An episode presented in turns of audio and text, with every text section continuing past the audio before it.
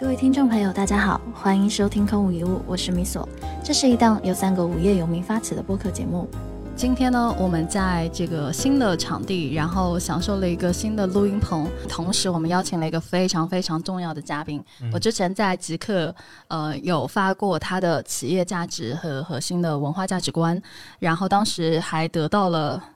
哦，两百八十七个赞，对，以至于底下有很多人在问这家公司到底是哪家公司，非常想要投简历。所以今天我也把创始人请过来，然后让他来帮我们做一期播客。嗯，他的身份呢，现在是一家国际教育机构，叫问创教育。那具体的自我介绍，我觉得应该由朱贝老师你亲自来讲一下。对，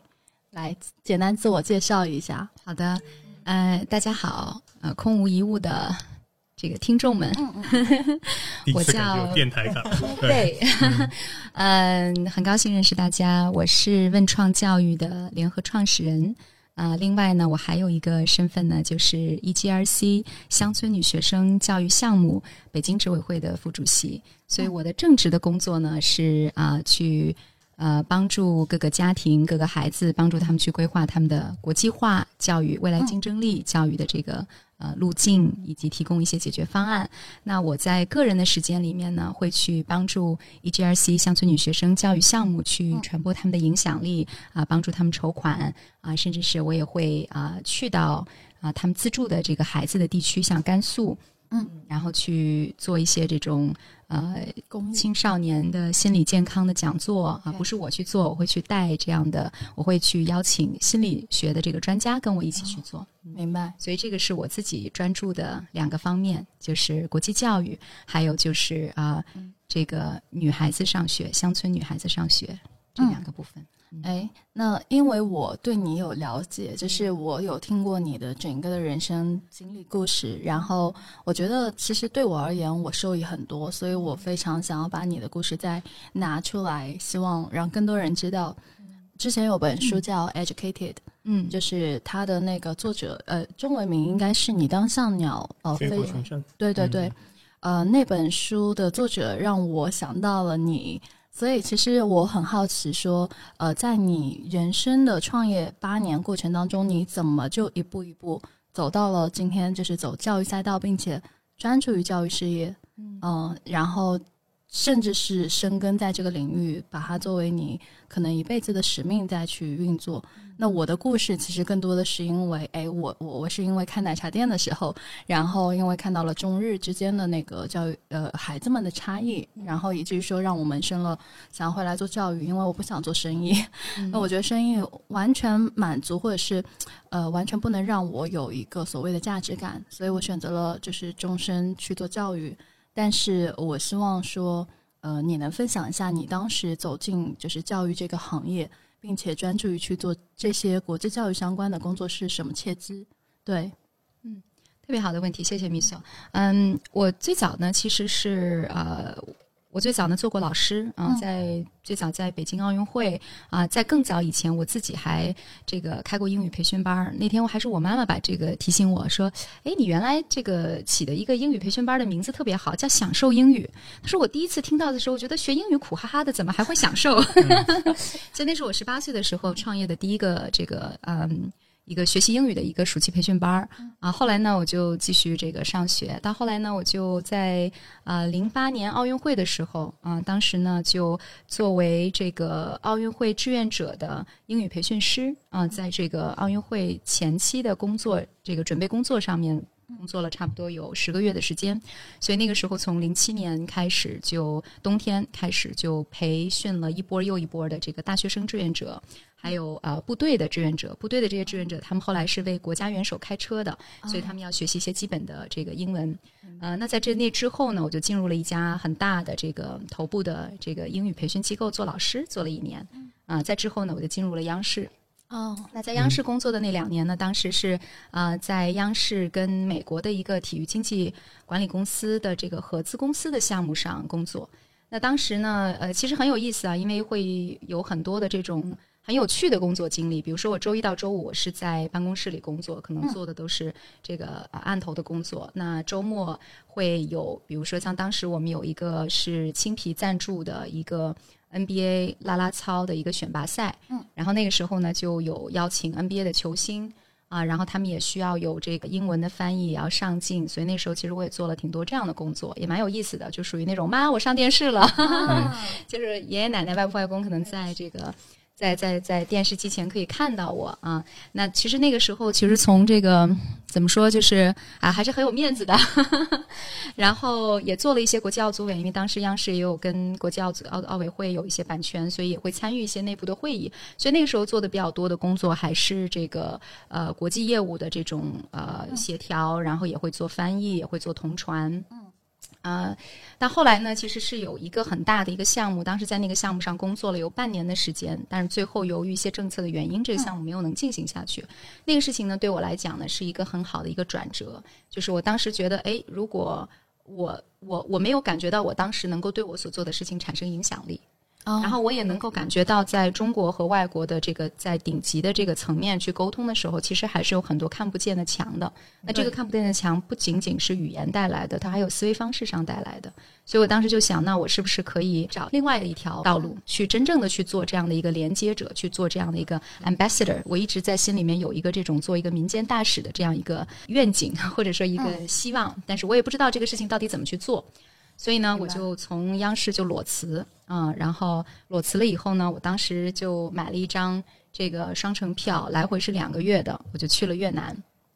那个是我一直想去的一个国家，所以那时候就去了越南，然后就 backpack 就背包在越南待了一个月，然后又从越南去了柬埔寨，又从柬埔寨又去了老挝的四千美岛啊，在岛上又生活就是。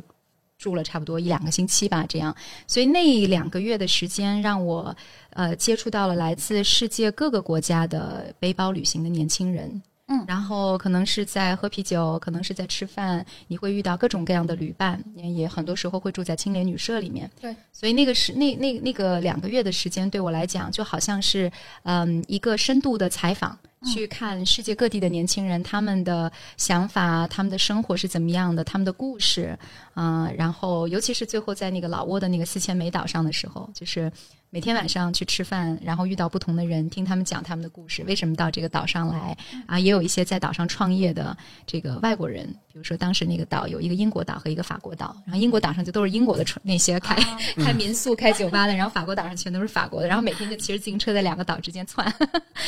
所以很有意思，那两个月对我来说是一个，嗯，并不是因为东南亚，而是因为东南亚聚集了很多这样来自世界各地的 travelers 旅客。嗯，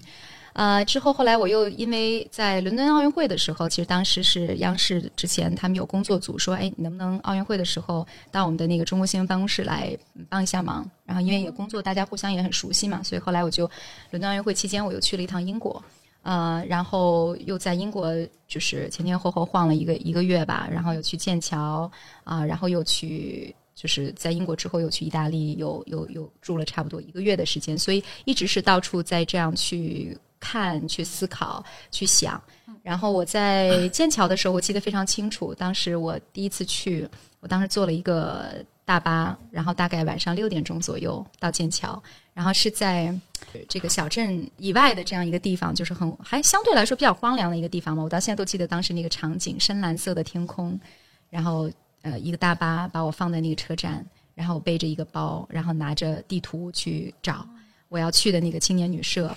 然后第二天起来以后就去，这肯定要去一下康河嘛，去一下 River Cam，然后去去撑着船啊，就看那样一个场景。然后当时在经过皇后学院的时候。我当时看到那个夕阳照到那个学院前的草坪，嗯，那个金光，然后就瞬间的有一种时光倒流的感觉，就觉得好像一百年前、两百年前、三百年前，所有的那些 intellectuals，那些来这里学习的人，在思想上得到滋养的人，好像那一瞬间，我感觉到他们的灵魂都还在那个空间里面。所以我当时就有一个，就生出来了这样一个梦想，我就觉得啊，如果每年都可以来这里，该多好啊！所以就催生了到后来所有的这些想法吧。我觉得最后，呃，我回到北京以后，后来就呃机缘巧合就认识我现在的这个合伙人。呃，他跟我的背景很不一样，他是一直在哈罗，当时是在北京最早的一个老牌的国际学校，他是创校的这个老师，然后他也是这个高中部的一个学科主任，然后他也那时候做了五年的雅思考官，所以他也到了一个 point，他说。哎呀，我每个周末我都去这个做雅思的口语考官。我每次都会问学生：“你为什么要出国？或者你为什么要做什么？”很多学生的这个回答都是：“我妈让我来的。”嗯，所以他就觉得说：“那我能不能去做一点有意义的事情，而不是每个周末都坐在那里十五分钟考一个雅思的口语，然后听这些学生们反反复复同样的内容？”所以我们两个人后来开始创业的时候，当时还有第三位创业者哈，但是后来啊他就离开了，然后就剩下我们两个人。那我们两个人一开始就决定，我们不要去做，因为其实当时如果我们去做雅思考试相关的话，资源是非常清楚。因为当时我其实也拿到了雅思考官的这个呃聘书，然后也去参加了培训，啊，所以其实是如果说要从市场宣传的角度的话，是非常有噱头的。但是我们从一开始就决定，我们不要去做备考，我们要去做真正的能够影响到青少年的这样一个教育。但是我们也没有想好说要叫做一个什么样的教育。明白，嗯，所以所以这个应该说创业的这个故事比较长哈，大概就是这样去启发我的。嗯嗯，我其实有个好奇的问题想要问朱贝，嗯。嗯，因为我就我之前对朱贝的这个了解，我会怀疑啊，就是在你的成长路径中，你应该也是就别人口中那个别人家的孩子，因为你有过一些就是能够被大家所认可的一些个成就嘛，比如说进入到央视的这个平台里面。包括说能做同传的工作，其实非常厉害的。对，啊，但是后面要去做类似教育的这样的一个工作，而且尤其在那个转变的这个阶段，我猜想在心理上一定是有很多这个上上下下的一个一个起伏的。而且你的那个个人故事，我觉得是相对来说会比较独特的，不是所有人都有这样的一个机会，就游览异国他乡，然后在那边找到自己的一个。一个梦想啊，但是这个情感我觉得是共通的，所以我很好奇这个过程中有没有一些啊情感的上上下下，包括来自外界的这种反对的声音啊，然后你是怎么一步一步慢慢的稳定下来的？特别好的问题，谢谢。这个让我回想的，其实我。那天在跟我妈妈在在聊天的时候，我就说到，我说其实我要感谢我的家庭，在培养我的过程当中，就是那个年代的父母，其实呃，我妈妈现在就是人江湖人称“狼外婆”哈，呃，她现在的改变是非常非常大的，但是在我小的时候，她培养我的时候是非常的高压政策的，嗯，而且全部都是打击的啊，所以我就经常说，我说我们家就是魔鬼集训营。就是就是基本上，我我我在接受社会毒打之前，已经在家庭里被毒打了一个遍。但是呢，就是说我为什么要感谢我的家庭在这方面？就是说，第一个，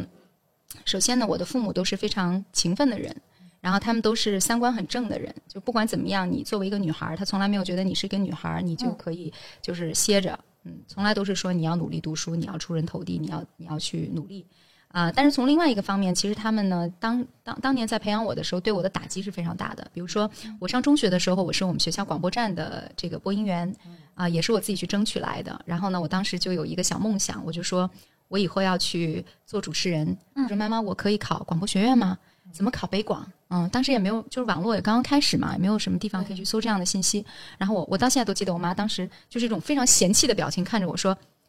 怎么可能？”这个人家都是从小就开始培养艺术细胞，你都已经十一岁了，你现在再去想这个事儿太晚了，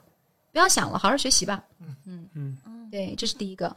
第二个呢，就是我在呃，当时我想要去，就是我自己做了这个英语培训班儿啊。然后我当时十八岁做英语培训班，其实有一个最重要的是，因为我自己想学英语。嗯。然后我们家也没有更多的钱，说让我去上一个外教班啊，或者是什么的。就我觉得我想要跟更多的这个。国际环境去接触，当时也不可能说让我出国，呃，也没有这个经济条件，所以我当时做英语培训班，最主要的目的是为了给自己一个机会，可以有更多的这种学英文的机会。呃，那当时我做完这个培训班之后，我自己一边做，因为我自己不教课嘛，但是我要。教招这些外教啊，然后我招他们的时候，我就会跟他们沟通啊，我就会跟他们一起去上课啊，甚至我后来还跟他们一起去旅行啊。我我就我第一次出国是去印度，跟我们当我跟我当时的一个很好的朋友，啊，他他父亲当时是在美国驻呃印度的大使馆的医生，所以我们当时就一起去印度玩啊，各种。anyways，然后呃，我自己做完这个第一次这个创业英语培训叫享受英语之后，呃，当时呢，就是我就非常想去一个这个英语培训机构，当时的龙头老大去那里去去做英语老师，然后我妈就非常鄙夷的就觉得你还想做老师。就觉得怎么可能？就我妈以前的口头禅就是怎么可能？不要再想了。嗯，包括后来我去了那里做了英语老师，然后当时签的是一个兼职的合同嘛。后来公司想跟我签全职的合同，但我当时脑子里又冒出来了中学的那个想法，我要做主持人，我要上电视。然后我记得当时很清楚，我在国贸，在 CBD，我在路边，我在给我妈妈打电话，我妈就说。怎么可能？你不要瞎想了，你也没有这个背景啊。啊，对。但是我当时就觉得，那我也不知道，对吧？那万一要哪天有一个机会呢？是不是？所以后来还真是因为教英文啊，然后就获得一个机会。就央视可能觉得，呃，这个付给我的学英文的费用远远大于把我招过去做员工的费用，就觉得这个性价比比较高。所以后来呢，人力资源就给我打电话说：“哎，那你愿不愿意到我们这边来工作？那会做这个。”外事方面的工作，翻译。那那个时候呢，也是蛮有意思的。就是我自己一直很想做一个翻译，所以其实口译包括同传，这个就是我自己学的。我自己在家会去听这个录音，然后听，然后翻。我当我记得我当时买了很多书，也去这个参加，比如说国家人事部的三级口译、二级口译的这个训练。所以当时其实有这个工作机会的时候，要去做同传啊的时候，我是自己就是已经有了这样的一个基础。嗯，然后我再实际的去做，所以就，所以很多时候是自己因为心里有这样一个梦想，没有放下，呃，然后在自己零碎的时间里面就这样去练习，就就获得了这样的一个机会。所以刚才嗯，这个小白问我说，遇到什么样反对的声音？反对声音是非常多的。然后呢，就是因为我特别的叛逆，所以每次有这个反对声音的时候，我就有一种，我不跟你说了，反正你也不懂，那我就去做吧。啊，包括当时去旅行啊，其实也是。肯定是家里人也是反对的，包括朋友们，是都会去说你央视这么好的工作，你为什么要辞职啊？但是当时我我在央视的一个领导，其实后来他的孩子也跟我学英文啊。当时他的孩子九岁，今年也上大学了。后来前段时间还到我公司来实习了半年。然后我就是跟我这个老领导那天跟他还有他太太我们一起吃饭，他就说，我就感谢他，我说其实我当年离开央视的时候，其实他是鼓励我的。他说我鼓励你到外面去探索一下。即使你现在不知道你将来要做什么，那你已经在央视锻炼了两年。对，你要相信你自己，你可以去追求。嗯，你现在还不知道的一个梦想，你可以去探索。你现在年轻人可以去做。啊，我记得非常清楚，当时这个他对我的这种这种鼓励。所以反对的声音也有，鼓励的声音也有。还有一个就是，呃，有一种那种好像就是想探索一下，就是想说，如果我现在不去做这个放空的这个事这个事情的话，可能我以后没有这样的机会。嗯，确实是。现在你让我再拿出两个月去东南亚，那不可能。明白？对，嗯嗯。其实我们会发现，往往人在闲的时候才能找到自己的使命。反正，呃，对我而言也是。就是你如果在一个高压、高强度的工作密度下，然后你就像一个精密的仪器在不停的运作，其实你很难去静下心来去思考你自己的人生到底要什么。然后包括说，其实我我最近也在接一些朋友的 case 嘛，那我我就会发现，大家就是在一个死循环当中拔不出来。那个拔不出来的点是，呃，首先是情绪上的、情感上的那种挣扎。但是情感挣扎完了之后，你第二天还得去上班，不可能说辞职，然后裸辞，没有勇气。然后再加上还有就是你要放空，哪你说两个月，我就说一周都会对一些人而言很难。对，因为事物产生，其实你很难让自己真的处在一个平静的状态下。对，所以其实脑子里的杂念会干扰到你很多的想法。所以那个时候你说，呃，找不到自己人生的意义、使命，然后越来越焦虑，其实本质上是因为你没有办法从那个忙碌的环境当中去抽出来、抽离出来。所以你自然会陷入到这个过程当中。那我还就接下来，我其实还是想要帮观众去问一下哈，就是，呃，当你在面对这么多的反对的声音，然后你你先做了，你的 action 先跟上了，那你在这个过程当中，包括说你后头去转型做这个教育，做了八年，你能不能就是跟我们说一下，就最开始的时候你的起步，因为你不知道怎么做教育嘛，对吧？最开始你的起步是。怎么一点一点搭起来？因为很多人从零到一是、是很难跨越那一步的，他看不到所谓的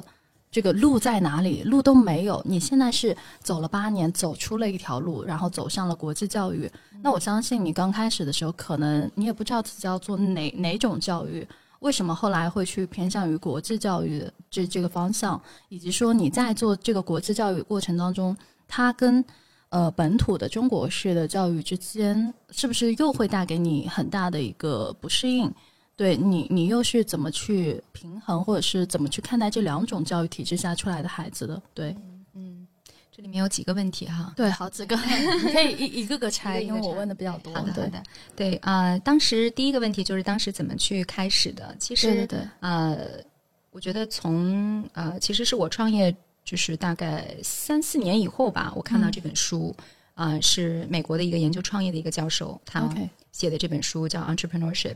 然后在这个里面，他就说，创业者其实要问自己的是三个问题，就每一个人都可以问自己这三个问题，就是我是谁，嗯，我知道什么，然后我认识谁，So who am I? What do I know? And who do I know? 嗯那这个里面其实核心的就是自我的认知，就我是我是谁，，OK，就是每一个人都可以回答这个问题：我是谁？嗯，然后我现有的知识是什么？我知道什么？无论我是身处一个什么样的环境里，我都有别人不知道的经历、对经验和知识。然后我认识谁？嗯无论我在什么样的情，这个认识谁，并不是要认识一个很有名气、很有钱的人啊、你你身边每一个你认识的人都可以是你的资源。嗯比如说我妈妈，这个去年我给她报了一个这个呃这个 coaching 的这样一个课程啊、然后呢，他现在就在 coach 在教练他自己身边的嗯。呃这个妈妈们，就是他身边他的他首先他的兄弟姐妹们啊，就是我妈妈是我们家里就他的兄弟姐妹里面学历最高的，嗯，所以呢，他学习了以后，其实他是帮助他的兄弟姐妹在生活中更好的去解决问题。所以每一个人无论他所在的这个环境是怎么样的，都是可以去问自己这三个问题。呃，我当时其实并不知道这个理论，并没有这样用这三个问题去问自己。但是我跟我的合伙人在一起，我们俩我相信就是在那个时候，我们在决定要就是去走这样一个路线的时候，肯定是基于脑子里的这样一个答案嗯去做的。那么他呢，因为我其实。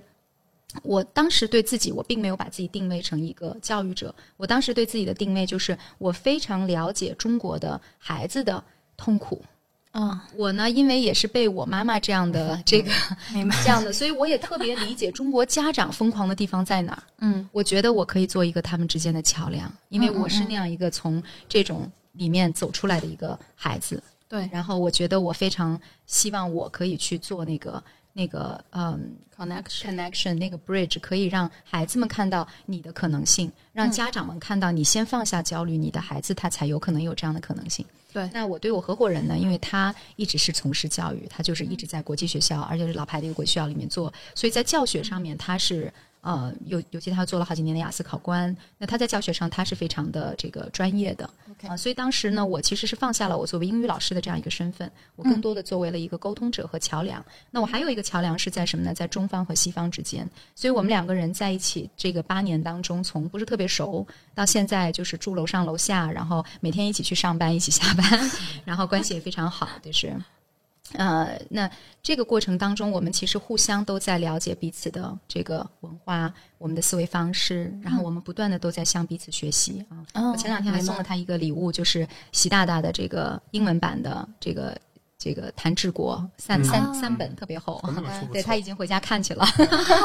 对，然后呃，所以我觉得就是这个是在这个过程当中，当然我们互相学习，我们再去看我们两个各自的可以为他人带来价值的地方是什么。嗯，我觉得我可以为他人带来价值的，就是我可以去做这样一个桥梁啊，无论是在家长和孩子之间的一个桥梁，还是中方和西方之间的一个桥梁，嗯还是教育本身的这样一个桥梁。那我们从一开始做夏令营，所以当时就达成梦想了嘛。我就后来每年去剑桥做夏令营嘛，在剑桥大学里面，每年的冬天我会飞过去跟我合伙人一起，我们会面试四十个剑桥的这个毕业生，然后他们会在夏天的时候担任我们的学生导师。因为当时我的想法就是，我觉得我我在成长的过程中被很多的比我可能年长一点的人启发，我觉得那个比一个老师成年人去给你讲大道理更有用。对所以我当时呢就想到了这样一个，就是说我们在剑桥的这个夏令营里面。呃，不仅仅有老师的角色，还有这种叫 mentor。嗯，对，这些 mentor 呢，都是剑桥的这些学霸哥哥姐姐们。嗯嗯，呃，然后我们在挑选 mentor 的时候，经常都会问他们一句话，就是在你成长的过程中，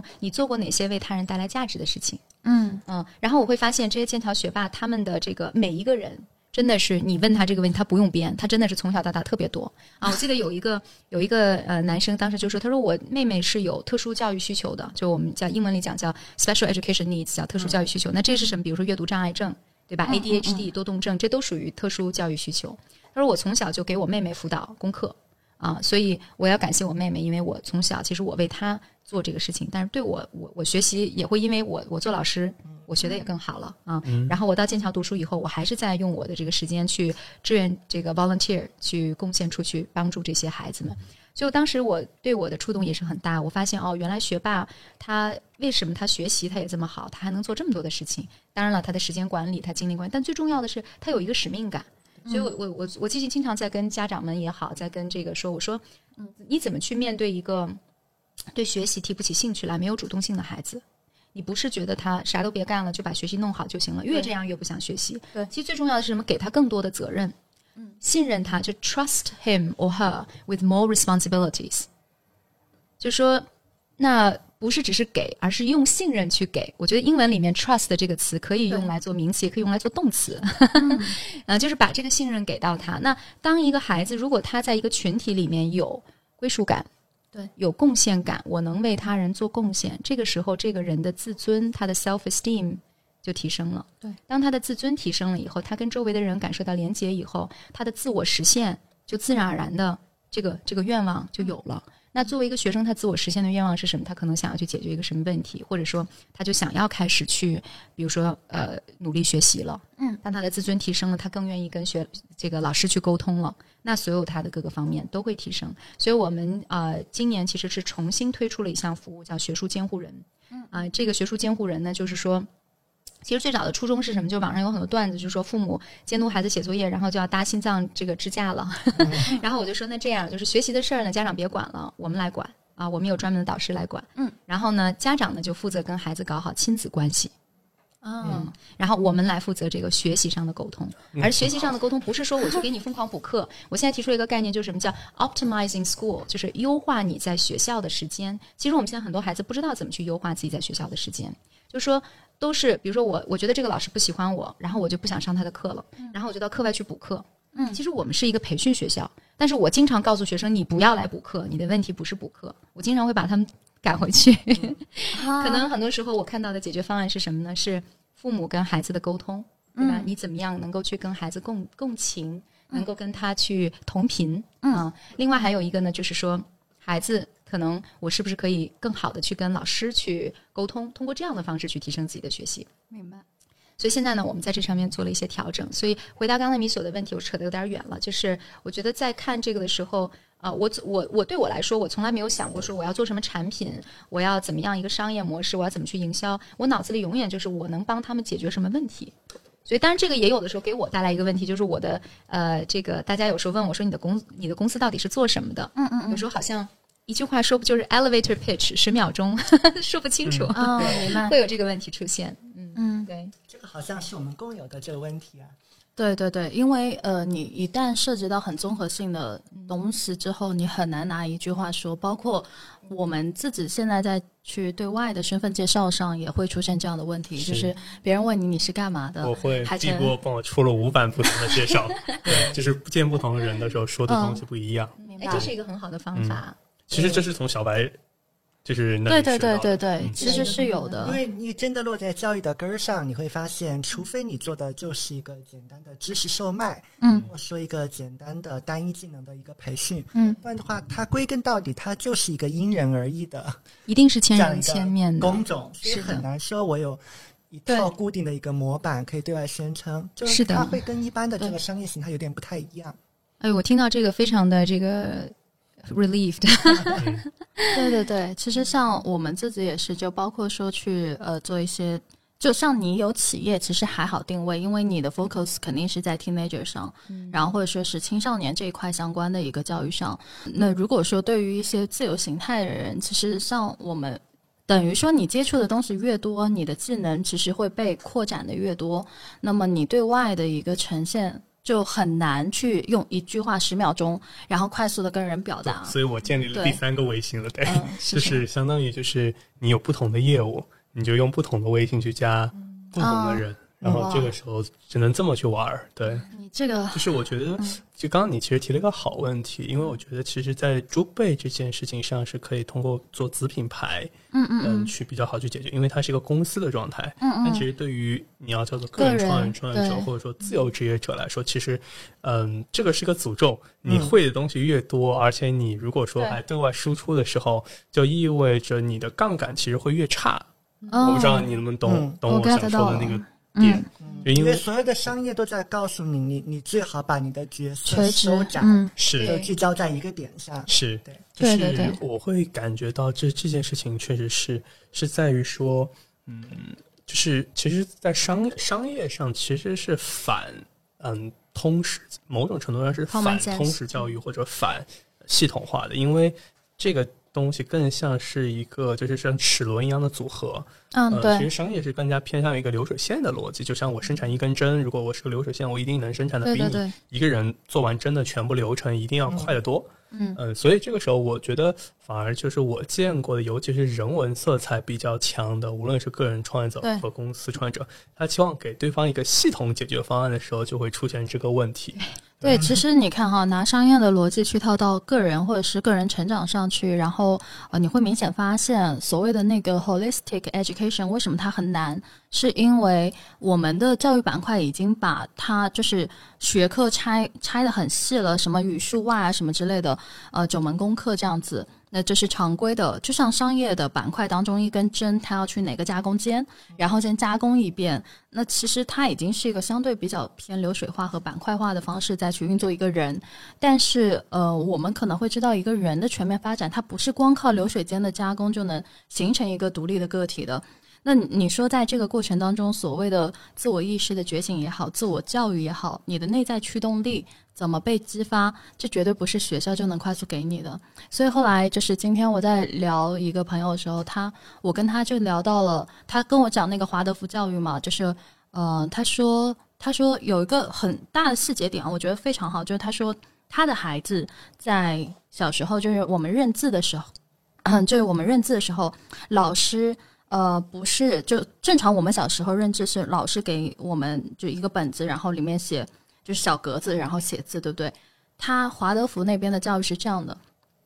给孩子一张白纸，然后让至少他学校好像是这样的，就是让孩子写超大的一个字，就在那张纸上只写一个字。然后，呃，这个事儿他说是是为什么会这样写？就是他当时看到孩子写了那个很大的那个字的时候，觉得哇，我孩子字写的竟然很好看。然后他老师告诉他说，呃，其实这个过程也是在培养孩子的空间意识。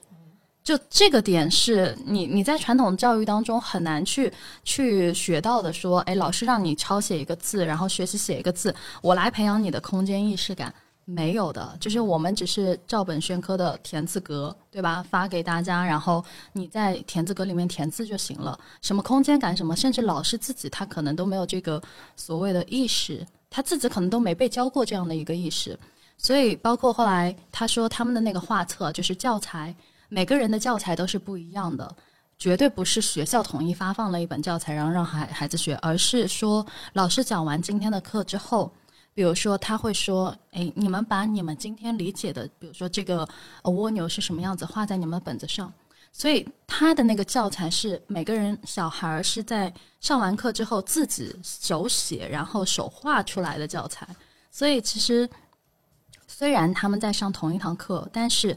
小孩子的教材本每个人手里都不一样，因为。对，这些都是他们的那个 outcome。但是呃，嗯正常我们的那个应试教育下，就是老师讲了这个东西，好，蝴蝶就是这个形状的，你就按这个形状去画就行了。哎，我告诉你概念，然后我告诉你理论，你知道就行了。然后这个知识点是要考的，哎，就这样了。所以他他会就是限制住和遏制住你所谓的创造力，然后好奇心。那么你想，创造力和好奇心这两个东西，其实小孩子天生其实是有的，但是成年之后被抹杀掉了，是因为我们或者是作为家长也好，老师也好，并没有去很好的保护他。你怎么把这个东西给保护到成年，然后让学生在成年以后有那个所谓的探索欲？就比如说朱贝，你今天能探索到这一步，是因为你的好奇心和创造力其实没有被流失，还有不怕失败。对对对，然后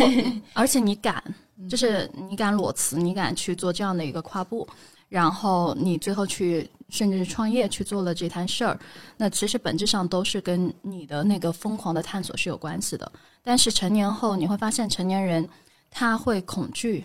恐惧失败，然后因为恐惧就不敢探索了，因为探索是有代价的。你每一步的探索都会带给你一个代价，那个代价是什么？没有人知道。所以对于这一点，就包括好奇心的丧失，你好奇心都没了，你怎么去探索？对，所以他们的所谓的那个所谓的可能性，就是我刚刚在说，我希望你给大家看到更多的那个 possibility 嘛，就是那个可能性到底是什么，在很多人身上已经丧失了、流失了。那所以，我我就是在想，就回到教育这个层次，为什么我们现在的一些教育，当然不是说呃去反对我们的现有教育体制，而是说，呃，我希望说能够让大家看到更好的，或者说呃一些更优秀的教育体。就是教育的那些制定者也好，对形态也好，那这样大家才知道哦，我应该怎么去教育教育孩子也好，或者说我应该怎么跟我的 partner 去相处，跟我周围一切的关系去建立一个很好的链接。我觉得这个是很多人可能他没有意识到的，甚至是看不到的。所以我也想要就是朱贝，你接下来分享一下，就是呃，在你踏入国际教育这条路之后。呃，你发现就是在国际教育和应试教育当中，就是这两者教育之间到底它的差异性出现在哪里？就是教出来的孩子是怎么样的？那么同时，那帮父母就是选择了国际教育的那个父母家长，又是又是怎么样的心态和心理？就就我相信家长在选择教育时也会犹豫嘛。我之前看网上就说国际教育孩子太散漫啦等等。那么你面对这样的一个呃质疑声，呃，那他们觉得。中国的应试教育虽然很鸡很鸡血，但是它有用，至少能让我孩子上名校。那你你怎么去看待就是这种家长的心态，以及孩子们在这两种教育体制下是成长成了什么样子？是，因为我相信你有八年的教育的经验，那你肯定看到过不同的孩子和不同的家长。所以我想你从两个人群的角度去去谈一下这个感觉。对，我觉得有个背景是，就是说，因为我们三个人其实都是。属于应试教育里面的就是奇葩卷卷出来的。虽然我们不一定非常认应试教育，但是其实我们的整个教育的经历基本上还是在应试教育里面出来的。就是也许我们会很对，就是说对国际教育会有一些向往，但是其实我们就相当于就是举例子，我们出生在嗯 A 村，但其实我们没有从来没有在 B 村生长过。嗯，就是我们对 B 村很喜欢，但是其实这个时候可能会有一些观察的偏差。对。嗯，因为这个问题很有意思啊。其实，嗯，我其实这么多年有很多的这个家长的咨询，也是在问这个问题，就是我到底留在公立还是留在国际？其实我想在这里表达我的一个观点，就是并没有真正意义上的说是中国式的教育和国际式的教育，在国际教育里面一样有应试教育。嗯哼，比如说我们举个例子，像英国的呃，就是我们目前主流的两大国际课程体系，嗯，啊，GCSE 和 A Level。那就是英国的体系，还有 IB，IB 其实不是美国的，IB 是瑞士的。那它作为一个全球的这样一个国际文凭考试，其实在它的这个每一个阶段也都是一样有考试的。比如说像我们目前的这个国际学校，你在入学的时候一样要考试，而且它的考试跟咱们中国的小升初相比的话，某种意义上说，呃，国内的考试你还能够临死抱佛脚，嗯，国际化的考试很多时候你没法临死抱佛脚。哦，举个例子，比如说像 MAP 考试，叫美国中小学生学术能力测试，这是一个很多国际学校用来做入学笔试的一个内容，有阅读和写作。它在里面考什么呢？它不考你这首诗，让你去解释这个词的意思，没有什么，就是说啊，我的这个考试重点是，比如说谁谁谁的诗，谁谁谁的文章。明白。它可以从以往任何的这个文学作品，整个世界的文学作品里面挑一段，然后呢，让你去分析。嗯，或者说呢，他给你四个四个 A B C 选 A B C D 四个选项，问你这下面四个选项哪个是观点，哪个是事实。嗯，所以你没有真正的理解的话，你没有办法做这个题。我曾经做过一个实验，我把这个题目翻译成中文，然后让我们的家长们做。啊，然后最后正确率其实也挺低的，就是不是语言的问题，你知道吗？所以我首先想要澄清，就是国际教育它其实做的国际化教育啊，我在这里更正一下，它首先并不只是说要让孩子去学英文，英文只是其中一个非常小的一块 puzzle，对，整个 puzzle 里面非常小的一个 piece。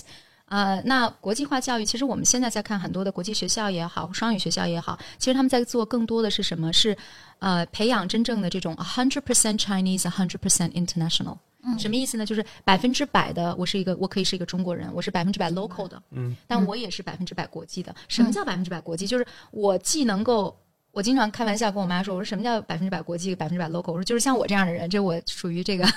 自己脸皮特别厚哈，往自己脸上贴金。我说就是我回老家的时候，我能用江苏土话跟我外婆唠嗑，对吧？聊天儿。然后陪她散步，跟这个周围的邻居还能聊一聊这个七大姑八大姨的，我都能跟他们聊，哎，聊的可好了。对，然后他们都问我说：“你这么多年出去，你老家话还会说？”我说：“怎么可能不会说？我从小就说这个话，对吧？”嗯啊，那还有呢，就是我也能够去，比如说这个像我们上上上个月刚刚的这个英国商会的教育论坛，那我要去对着这个几十个国际学校的校长。然后国际学校的老师、英国大使，我要去用英文做演讲。好，我也能人模人样的上去用英文去做演讲，去募募募募资，就是要去这个募集捐款，要让他们去买那个一级儿戏的书，然后这样可以资助女孩子上学，也可以做这样的事情。嗯啊，那另外呢，我也可以跟中国家长去聊中国孩子的问题，我也可以跟我们的老师在中国的这个教师团队，在英国的教师团队可以去开会，可以去沟通。我觉得其实真正的国际化是什么呢？就说了一大堆，就说在你。的思维的里面没有任何的墙了，嗯，你可以跟任何一个国家、任何一个文化背景的人去连接，然后去为对方创造价值，然后你们可以去共创，你们可以去解决问题，然后你们可以和而不同，说人类命运共同体。我觉得其实这个是真正的国际化。所以朱贝，你指的墙是什么？这个墙啊，对，我觉得这个墙里面有很多，比如说我们的预设，哦比如说我们原来最最早会讲一些 stereotype 一些。这种刻板印象，英国人就是很绅士的，对吧？德国人就是很严谨的，是不是？所以我们怎么能打破这样的一个预设呢？或者我们怎么能去啊打破我们现有的一个刻板印象呢？那我们通过在呃，比如说我们国际化教育的学习里面，我用什么样的方式去学？比如说我们的阅读课、我们的写作课，嗯，我不仅仅是去学习一个技能，嗯，我在学习的时候，我会去看，比如说我们有学生他们在这个呃去读《三国演义》，然后把《三国演义》的这个故事用英文写出来。那你说这是国际化还是中国化？都有吧，是不是？嗯嗯，向世界去传播我自己本土的文化，或者这个里面有我的文化，有就是已经融为一体了。嗯，那么还有学生呢，比如说像我们去年有学生做一个项目，那他是看到了我们这个呃学校附近的这个一些流浪动物，嗯啊，然后他觉就开始去想，怎么会有那么多流浪动物？怎么去 prevent，就是去预防大家就是抛弃宠物？从哪儿着手？啊，然后呢，他就去研究动物福利。那这个可能在英文的这个 resource 里面，可能更多的能够找到一些 reference，对吧？参考。那么他在做 research 的时候，他更多的用了，比如说在国外的一些网站上看到啊，动物的这个福利啊，动物保护啊，然后怎么样去预防流浪动物的这个产生啊，他去做了很多的 research，然后他再把这个东西用中文写了一个养宠物手册，嗯，然后把这个东西发给周围的宠物店。啊，就说哎，你有人来买宠物，你就把这个发给他，对，嗯，或者是宠物医院这样的，好吧。所以你看，在我们说到一个孩子，他肯定在这个里面已经没有单纯的去看他的词汇量怎么样，是的，对吧？他读什么书，读什么书都不重要，他要有一个。其实我们在教育过程当中，我们最重要的是要帮助孩子去找到一个 purpose，嗯，找到一个就是，但是每个阶段的 purpose 是不一样的，嗯，这个 purpose 不是说固定的，这 purpose 也不一定要很大。对，也可以是很小的。就比如说我，我前两天有一个我我的一个家长问我说，呃，这个朱老师，这个今年暑假呃有什么这个暑期的安排？嗯，然后说能不能留个一两周啊？因为孩子的爷爷这个可能快去世了，然后我们要回去陪爷爷。嗯，然后我就说，哎，那其实是不是可以让两个孩子去想一想，这个暑假爷爷马上要过世了，我能为爷爷做什么？嗯，然后我能为我的家庭成员做什么？嗯，爷爷在离开。就是可能会离开人世之前，他希望我们为他做什么？能不能让他们从这个议题去考虑？然后是不是他们自己可以去做一些事情，或者动员整个的家庭成员去在一个可持续的或者说是可实施的这样一个一个方案怎么去做？这个其实是不是一个比去参加花钱去参加一个什么这个创造社会价值或者学英文或者是什么的一个夏令营更有意义呢？所以我我昨天在看一个文件。这个文件是已经其实出了好几年了，叫 Turning the Tide，就是哈佛大学教育学院发布的一个，应该说是一个啊这个号召吧，叫力挽狂澜，用中文来翻译的话，Turning the Tide，就是在说他们在号召这个美国精英大学的招生官不再仅仅去看待一个人，只是去堆积自己的这个教育经验，就是我们中国人常说的这种精致的利己主义者，对，而是能够去看到他们可持续的。并且是 consistent 的，嗯，去为自己所在的社区、自己所在的家庭做出贡献，嗯，然后能够为这一个使命去展现他持续的热情，去展现他的品质，去学习。所以，其实学习的这种呃性质是多样性的。所以，回到刚刚你所说的这个问题，就是我觉得无论我们的孩子是在公立学校还是在国际学校。无论他所在的这个环境是怎么样的，我相信就是像刚才那个海晨说，嗯，这个其实我也一样哈，都是在公立学校，因为那时候也没有国际教育嘛，对吧？都是在中国的这种环境里长大的。我们是怎么样走出自己的？一定是有这样的一个方式的。所以我们现在也，嗯，在思考这个问题，其实也在说，其实并不是说要上国际学校才能接受国际教育。而是国际化的教育，面向未来的人。我们说的其实国际化教育，实际上就是说面向未来的人，他是怎么样的？嗯，对吧？他能够知道自己是谁，他能够管理好自己的情绪，显示先理解自己的情绪，对。然后呢，能够去嗯跟他人去链接，无论是身边的人还是更遥远的人去链接，能够去看到问题，认筹资源，解决问题。嗯，那可能这个是我们。然后在这个这个里面，可能语言技术都不成为他的障碍。那这个我们是不是可以去啊？无论是在啊哪一个年龄段，无论在哪个教学的学这个教育的体系里面，嗯，啊，其实都可以去去看的一个事情。OK，我理解。所以你指的强，应该就是说，嗯，一个人对于自我的限制，包括对于别人的预设，我可以这么理解吗？嗯，还有这个预设可能是由文化带来的、语言带来的、认知带来的。是。对，因为我想起米索之前跟我说的那个故事，就是我突然意识到，就是你应该是讲去年那个疫情的时候黑人的那个故事。啊，就是广州会去反对黑人，呃，三元里，对对对对，因为当年好像英英军登陆的时候也是在那个地方。就是我其实刚刚在听朱贝在讲的时候，我其实会回忆起一个东西，这个东西让我觉得很神奇，就是因为其实东方文化其实很多时候是很糊的。对的，嗯，但是我后来突然会意识到，其实东方文化有一个，至少在中国文化上有一个非常强的一个点，就是种族差异，就是它这个东西会尝试分得非常清，就像从最早的叫做非我族类，其心必异，就是我会观察到，嗯，确实从九十年代以后，就从共产主义消退，民族主义起来以后，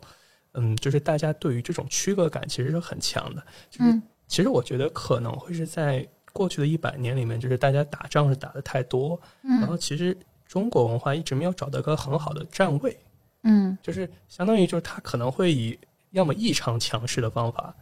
去呈现，要么就是缩在角落，嗯，去自保。就是我觉得一直没有找到一个比较舒服的，嗯，和其他国家去沟通的方法。包括从古代开始，其实这都是个很奇怪，就是在朝贡体系的中央，就是好像还没有太去。很好的去和其他国家就是平等的沟通，嗯，就这个感觉很神奇。就是我其实插个点，是因为我想起了一一本书，就是之前日本叫讲谈社，他在写中国历史的时候，因为是个日本，就是是一堆日本的最顶级的研究中国历史的学者，嗯，他们会去提的一个点和中国人的视角就是普遍的历史观是很不一样的。就像我们在讲宋朝和辽国，或者宋朝和金朝，或者和蒙古人在对峙的时候。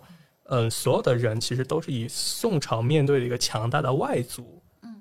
的模式去思考这个问题的，包括像我们说的南北朝或者五代十国，但是他们提供的视角其实是，如果说在大东亚的范畴里面，可能会出现好几个国家，因为像宋朝很神奇的点，是因为确实辽辽国和金国都比它强的时候，当时的外交政策其实开开始尝试用一些更加经济。理智或者说就是更少强的方法，就是大家正儿八经谈下来，开始去谈一些事儿。但是在更早的阶段，其实很多时候其实它有很大的道德性和倾向性，就是就是有一种就是老子天下第一，所以你周围的人必须得尊重我。啊，对。然后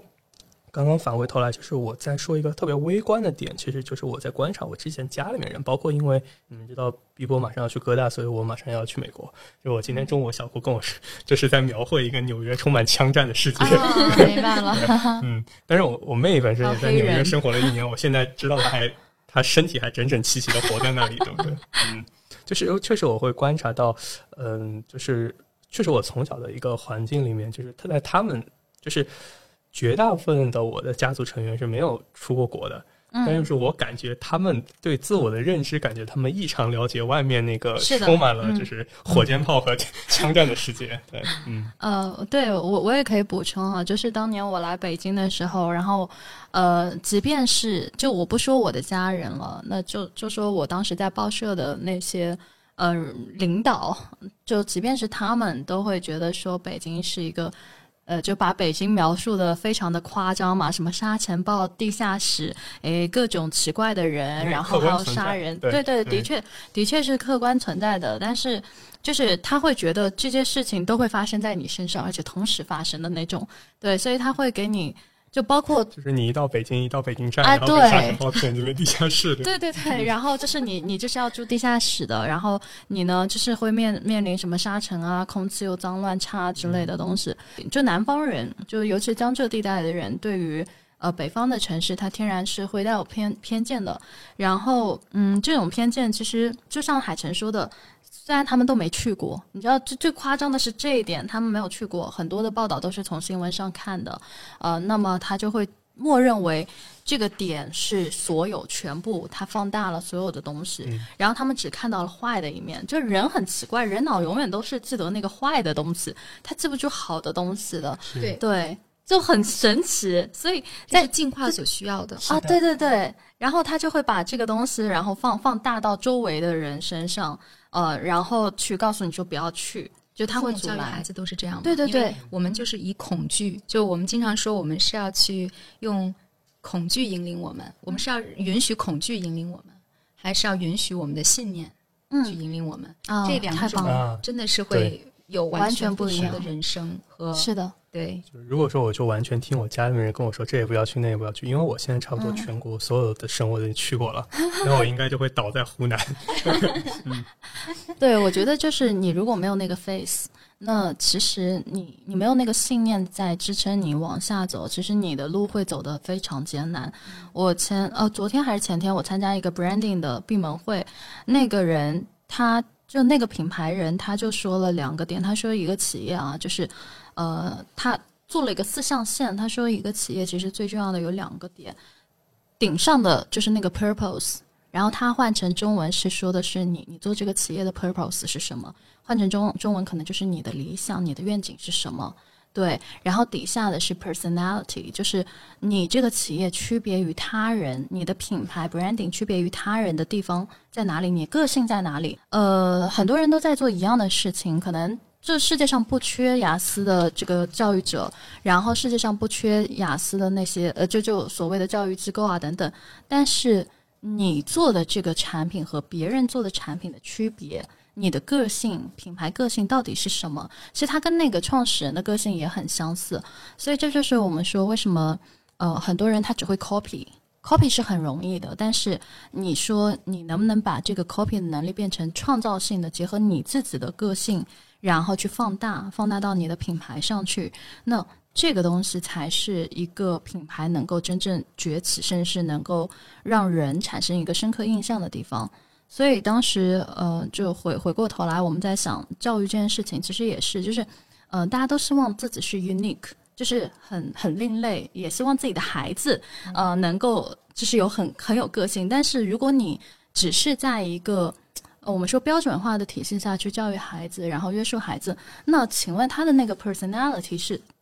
就很难长出来，甚至他都被你砍掉了。你觉得他这样是不对的，但你只是在拿你的意识强加在他身上，你认为他这样不对，但也许这就是他那个 personality，对。但是你把它阉割掉了，就就家长会出现说阉割的这个状态。所以刚才其实我们聊到说，嗯，不同的教育。之间的差异，那么家长这一块，我我还蛮想了解，就是说，不同的家长他们的展现出来的形态，你自己接触下来感觉怎么样？就是选择国际教育的家长，他们的就是整个的状态和呃选择就是应试教育的家长，他们的我我们说自身的家长素质也好，或者是家家长的认知也好，你自己感觉下来是，我相信肯定是有差距，然后包括说他们的转变等等。呃，肯定会有不一样的差别性。那你你觉得这两种家长之间给你的感觉是怎么样的？嗯，对，嗯，sorry，我又要绕弯弯来回答这个问题，不是绕弯弯，就是重新，我觉得我可能要重新定义一下这个系统性的思考。嗯，对，就是就是首先呢，就是你会发现，就我还是我刚刚讲那个，就是国际教育它并不是就不是应试教育，嗯。所以可能我们更多的是说，在呃，我可能更多的愿意去把家长做两种分类，不是选公立和选国际的分类啊啊，因为在公立学校里面有相当一部分的家长，像我们现在的这个 SSB，就我们的周六国际项目课程里面的家长，他们大部分的用户画像是什么呢？就是在海外工作或者受过教育，嗯，然后呢也是很高知啊，然后他们自己的孩子，他们选择让孩子在公立的小学，嗯，是因为他们觉得中文也很重要。哦，他们的家庭环境是非常国际化的，但是只是他们暂时没有选择国际学校或者是双语学校。但是我们也有一些家长呢，其实虽然人在国际学校，心还是公立的那种公立体系的那种教育方式。就我经常说，千万不要买了苹果电脑，却把 Windows 的系统硬装进来。哎，这个例子很好，就是 就是你你没享受到这个福利，你不要不要花这个钱。如果你真的心你还是放不下，你觉得我一定要知道我的孩子今天学了什么，我回家要辅导他，然后我一定要有一个清清楚楚的教科书，我才放心。嗯，那你再想一想，你要不要花那个几几十万一年所以的学费进国际学校？是不是不用不用再就是鸡娃嘛？就是我其实我很好奇，国际学校一样要鸡啊，对不对？如果你想要进到一个很好的大学，对就是我们说的那种要不要鸡娃，就是你在任何一个环境里，你只要想鸡娃都是可以鸡的。所以呢，其实我我我经常经常为什么？其实我们在产品形态上也是有去做这样一个，就比如说，像我会跟家长说，我说在你高中的最后两年。之前或者最后三年之前，嗯，我会告诉你不要太在意成绩单，嗯，要在意成绩单那个 A 或者是 A 和 B 后面的那个，就是你的努力程度是几分。嗯，那这个还有老师的评语，国际学校的这个成绩单，它其实是非常非常细的，一般它都会有五六页纸，嗯啊，甚至更多。那他会每一科的老师会给你讲，你这个学期就你的个人的目标设定来说。你做到了哪些？你还有哪些提升的空间？比如说你的成绩不好是为什么？是你在课堂上没有 engage，没有互动，没有讨论，然后遇到问题的时候你可能比较害羞。那这个地方你可以改善一下。所以很多时候我们可以去看到背后的这个原因。那，嗯，我觉得在孩子不同的阶段，我们的培养重点是不一样的。在一个理想化的环境里面，哈，在理想的环境里面，就是我觉得零到六岁。最重要的是什么？不是学认字儿啊！这个我经常跟我们家狼外婆讨论，就是在零到六岁最重要的是让孩子学会自我调控，叫 self regulation。这个自我调控是什么？自我情绪的调控。首先，做做自我情绪的调控的前提是你一直从小在帮助他 verb 呃叫 verbalize 他的这个情绪。嗯，比如说你你他他哭了，哭完以后你问他，你说你刚才哭是为什么呀？是心情不好吗？还是因为刚才想吃这个东西没有吃到啊？因为小孩子他最早他是他哭他是不知道原因的，但是如果你慢慢慢慢的一直这样去帮助他去梳理他的感受，其实他就知道了。比如像我女儿前两天她在吃，因为我女儿最近有一个这个呃 medical situation，所以她需要吃药。然后她那几天吃药的时候，她情绪就特别的烦躁。但是即使在这种情况下，她每次哭完了，就她自己给自己的那种哭定义，她叫死哭。嗯，有有的时候她会跟我开玩笑，她说：“妈妈，你如果不快一点的话，我就会死哭的。”我说：“宝宝可以不死哭吗？你死哭的时候，我也会很烦躁。”然后她就笑。所以那天我就，她中午就死哭嘛，然后下午我就带她去我朋友家，嗯，就朋友家离我也住得很近，我俩在路上就聊，我说：“宝宝，你刚才午睡之前就是死哭了一会儿哈，我说是为什么呀？嗯，我说是不是因为你困了？”过了你睡觉的时间了，他说嗯，哦，我说下次你如果特别困的话，你可以告诉妈妈吗？他说我说啦，外婆还要喂我吃饭，所以我就死哭。然后就对我来说，当时我能够听到他能够这样去跟我讲，我就觉得 OK。可以了，教育成功了。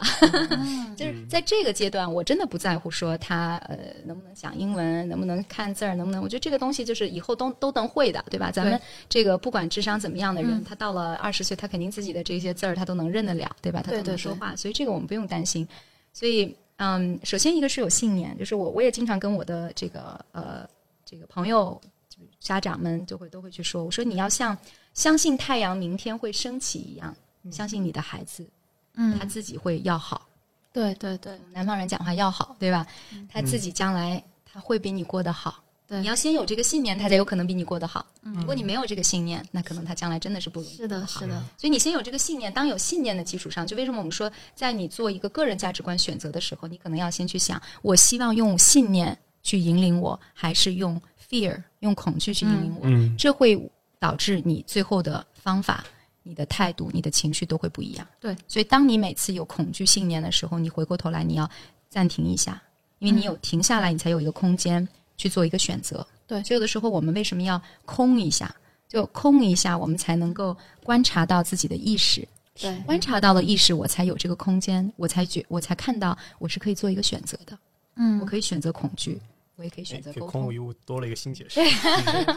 空一要下，给自己按下一个暂停键。对，对要再按下一个暂停键。然后那，在零到六岁的时候呢，那么如果说我们把情绪自我调控这一点帮助孩子做好了，那么在六岁以后，那么这个时候，其实，在零到六岁还有一个很重要的是什么？就是让孩子感觉到自己在家庭中是可以做贡献的。嗯这个我跟很多家长讲，他们都不相信，说这个零到六岁怎么做贡献啊？其实我们要相信每一个人在任何环境下、任何年龄，他都有自己可以力所能及的事情。嗯比如说一个我我比如说我我我我老拿我女儿说话，因为这是我这个实实例哈。实比如说她操的她六七个月啊，她开始会爬了，那个时候她的工作就是她自己的尿包，她要爬着去扔到垃圾桶里，这就是他的工作六。七个月嘛，对对，因为他们他就每个人大运动不一样，他正好六七个月他能爬了，那比如说有的孩子可能晚一点没关系，但是就不要局限于海时间晨露出了就是我不相信孩子可以被训练出来 啊，对，就因为的表情不。是训练，其实就是你你把这个东西，就是你你你你给他，然后你跟他说，然后你。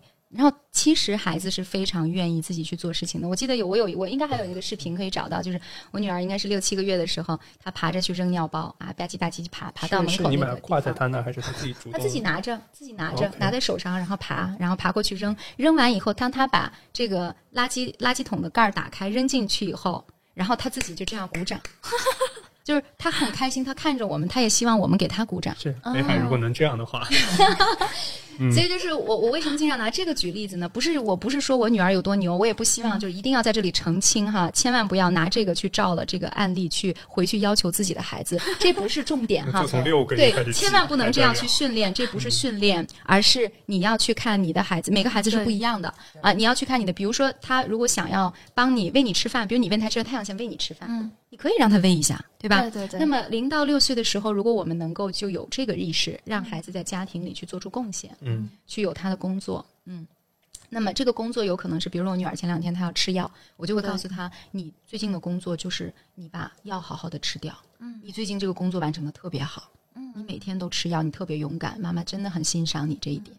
啊，那六岁以后，其实他如果在零到六岁之前，他他已经有这个第一个就是有觉得自己能够做出贡献，能够为他人做什么，嗯然后呢，他能够理解自己的情绪，表达自己的情绪。嗯上小学其实你不太用管他了，你就用教练的方式天天问他问题就可以了，对，自己就有答案了，对不对？对然后当他有归属感、有这个成就感的时候，学习还要不要你操心啊？不用你操心了。嗯，那这个时候他就可以。但是，呃，实际的情况哈，其实我们是很难做到。我们这说的是一个理想化的环境。嗯那么理想化的环境里面可能是这样。那如果没有理想化环境做到这一点，无论你现在是几岁，你都可以去培养你自己的这个能力。对你也可以去培养你的孩子这个能力。所以，我们作为一个，比如说，呃，这个教育公司哈，如果每个人都很完美的抚养自己的孩子，那我就失业了，对吧？所以呢，我们的工作就是什么呢？就是不是每个人都花十几年的时间去研究教育。那 OK，我们专业就是做这个的。那我们去看待孩子在任何一个时间点，我们可以为他去做什么？一方面去把曾经缺失的部分去补充，一方面你的短期目标你要考哪个学校，对吧？你要考哪个国学校，你要考哪个大学，这个问题还是要帮你去解决的。对所以你们提供从幼儿园开始的服务吗？啊，这不提供，这不提供，这只是个人分享。对对对，因为我我们是提供从六岁以上的，其实是对我其实脑子里面刚刚在想一个国际教育的东西，其实是因为我并就是提前先说我对国际教育没什么特别多的认知，很多其实是存在想象的。就是我其实有一个问题特别好奇，就是就是这个时候插出一个我自己脑子的里面歪歪哈，就是因为嗯之前就是碧波跟我就我女朋友。是跟我聊过，就是如果说之后有男孩子和女孩子，你会分别怎么去养大的时候，我脑子里面想想象的是完全两个不同版本的故事。女儿的话，养法应该会和你一样。嗯，但是男孩子，我脑子里面想到的那个点，就是我就是开个玩笑，就是可能三岁的时候我就要开始教他搭财务模型，五岁的时候我就要带着他去董事会，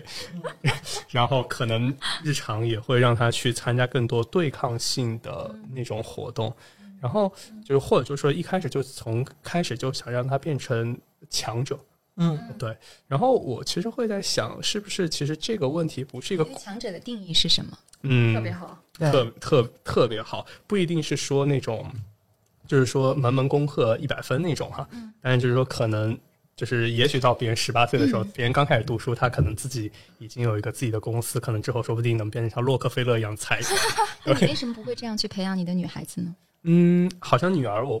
就是我我不知道为什么，就是我对女儿好像会心里面比较软，就是我我一直会非常喜欢女儿，不喜欢儿子。我说实话，那你越喜欢他，你是不是越应该帮助他培养这样一个能力？就是未来，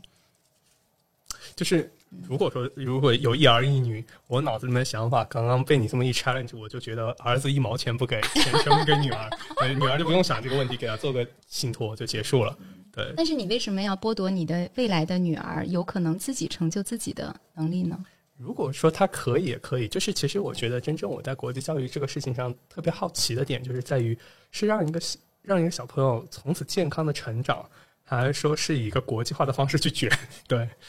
就是就是相当于之前我可以看到，就像我之前在看那个，就是《人生七年》，就很早的一个，就是讲就是英国就是拍什么，就是就是七岁、十四岁，就是一直拍到他五十多岁。就我会确实会发现，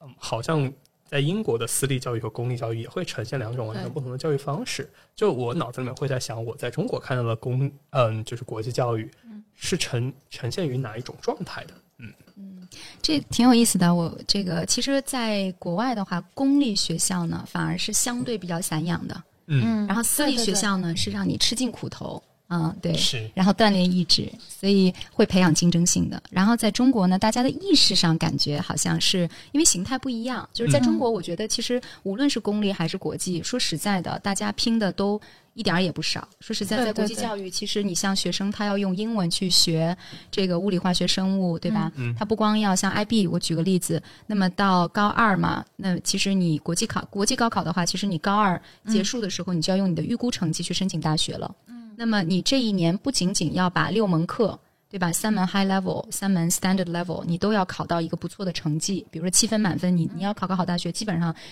怎么着你得有三门是七分满分，有三门可能考个六分，对吧？那除了这个以外，你还要有什么呀？EE、TOK 这样的这个论文，几千字的这种论文，然后你还要能够去做社会实践 CAS 的项目，然后你还要在这个之外要做。Super curricular 叫超级课程，或者说是格外的一额外的，能够去体现你人格的部分，你才有可能进入精英大学。就是说，精英大学，比如说我们在说到精英大学录取率，什么叫录取率啊？不是所有人去的录取率，是达到了他基本的学术要求。举个例子，精英大学说我 IB 你至少达到四十分，对吧？然后我可以录取你。就是所有去报名的人，他都达到四十分了，嗯，全部都达到了的情况下，他的录取率百分之十、百分之二十，是这个意思。所以，国际教育说实在的，如果说要从竞争的这个，如果说从难度的程度上来讲，并不比高考简单。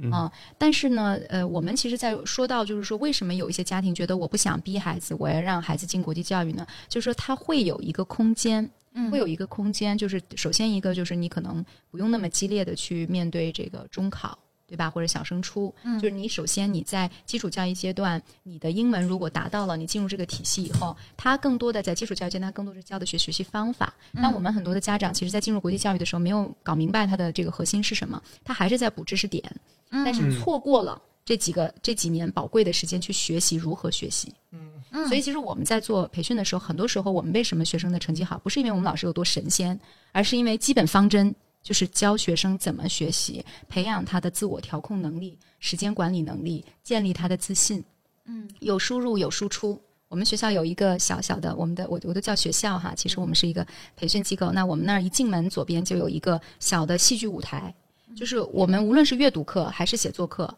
还是个人项目课，还是戏剧课，所有的课程每一个课程的结束都有一个叫个人展示。嗯，我不管你现在英文怎么样，你不会说，你可以上去比划，你可以用画板，你可以用 PPT，你可以画海报。无论什么情况下，你都可以有一个个人输出。其实就是这个米索经常说的，就是要持续的输出。对对，我觉得我我我经常鼓励我的学生们去输出，我自己也要也 要持续输出才对。是的，对，所以其实是有持续输出的这样一个能力的话，因为每一个人他当他自己的声音能够被听到，他不断的去输出。为什么我们说呃，在最好的老师是自己最好的学生？其实你不断的去教别人，你就能够学得更好。所以，其实，在国际教育里面是提供了这样一个空间，可以让学生从一个自己感兴趣的一个点进入，然后能够有机会去输出，而不是仅仅的坐在那里听课，能够有不同的一些学习的形态去建立他的这样的一个自信。那到最后，其实从学术上来讲，其实考试啊，要面对的这些任务啊，一点都不少。嗯，对。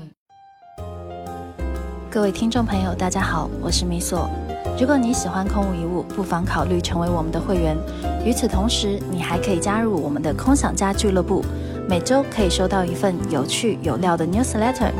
每月一次抽奖活动，还有线下活动也会优先获得门票权，并有机会解锁各种神秘惊喜哦！快来点击播客简介的链接报名成为空想家吧。刚好接着海城刚刚问题啊，补充一个，嗯，一个新鲜的事情好了。然后刚因为我觉得刚好跟这件事情相关，嗯，呃，一个是海城社这件事情，我觉得它是带有一个预设的，嗯，它是预设了就是男生和女生他有这么大一个差别呢，嗯，或者就是说会觉得爸爸对于嗯女儿女儿和儿子显得会更加，你会有不一样的这个想。想象和一个预期在那边，嗯，但实际上，我记得之前我们在聊性别议题的时候，应该有聊过这样一个话题，呃，男男性和女性的这个差异性一定是有，嗯，但这个大中间它这个差异性的这个差距，可能还比不上所谓比如说性格类型，或者你所处的圈层，那个差距来的大，嗯，因为说极端一点，女生也可以像男生一样去去 fight，然后男生也可以像女生一样非常的。嗯，非常的善于社交啊，很会共情，对吧？所以这个不用再那么早就去下定一个预设，就是说，好像男生就要走一个男生的脚本，嗯女生就要去走一个女生的一个脚本，啊。然后刚才就贝有讲到，零到六岁是一个非常重要的去培养一对调控情绪的这样一个能力嘛，以及学会如何学习，啊，这个事情我是觉得特别重要的，因为就在今天早上，我刚好给一个客户写了一个组织的诊断报告。里面我就提到了这两件事情，然后你就会发现，嗯，我们说的好玩一点，就有点像，如果童年你去了这门课，等到你成年，你就要花更大的代价去补这两门课，而且这两门课会很重要。比如说，嗯，我们在组织里面谈组织的这个绩效，我们这样说绩效是怎么来的？那绩效是人脉驱动的，但人是怎么驱动的？人是由情感驱动的。嗯，所以归根到底就是绩效是由人的情绪所所带来的。一个没有办法很好的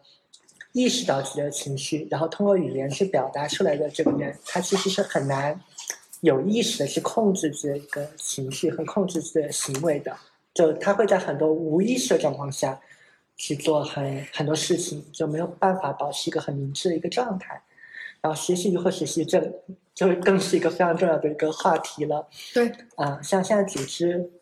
发展里面，大家都会去谈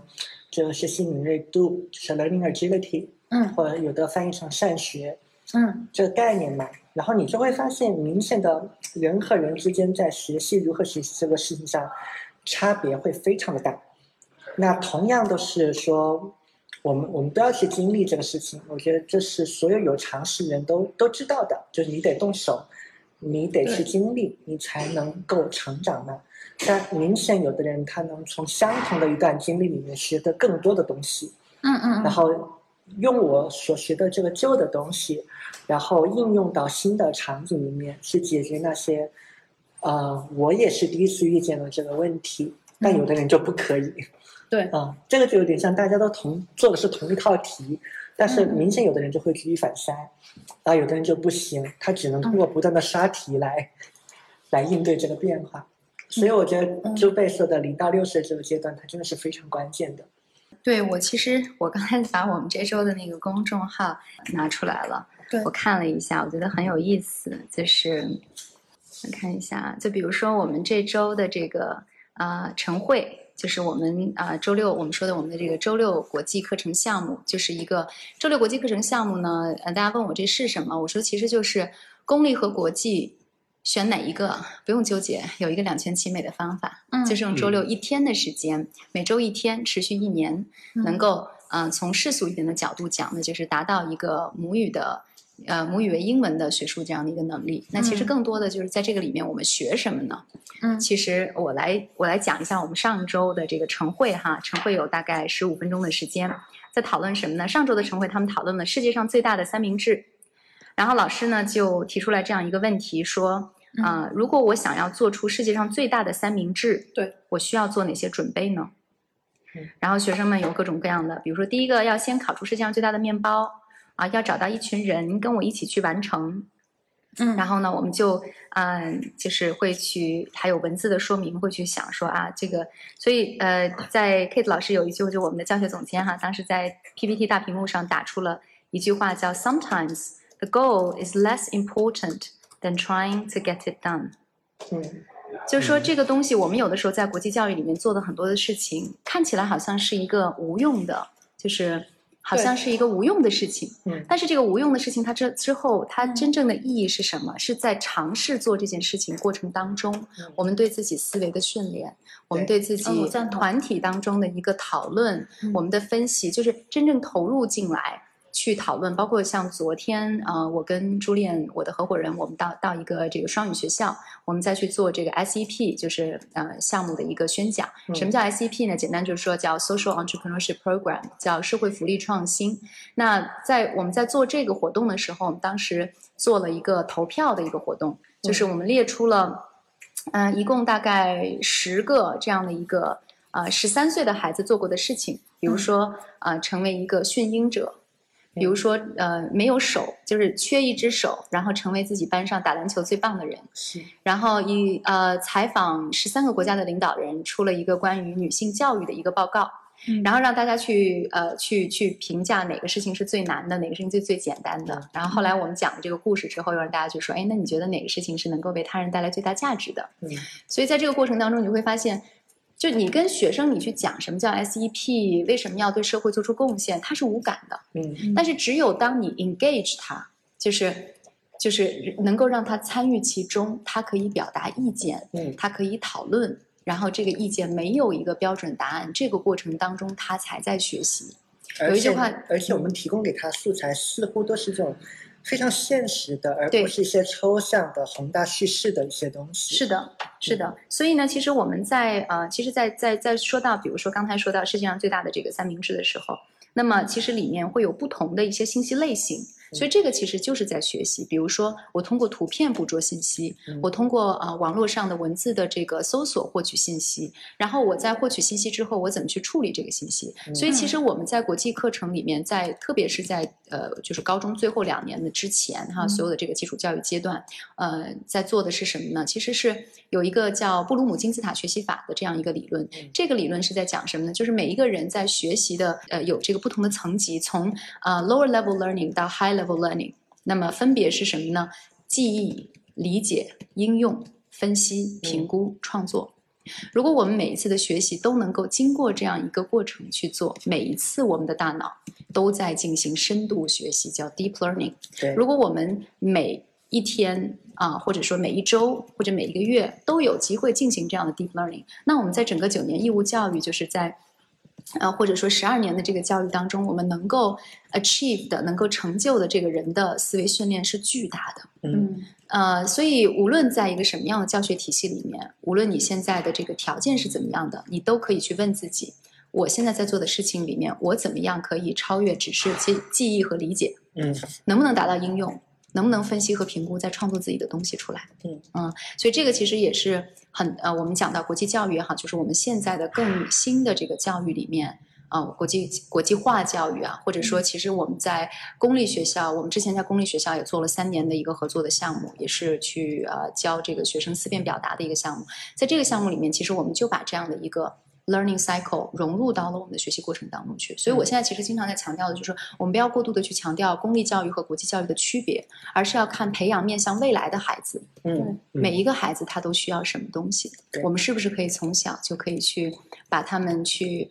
呃给他们提供一个环境？就是这是我当时在讲的，就是教育其实最大的一个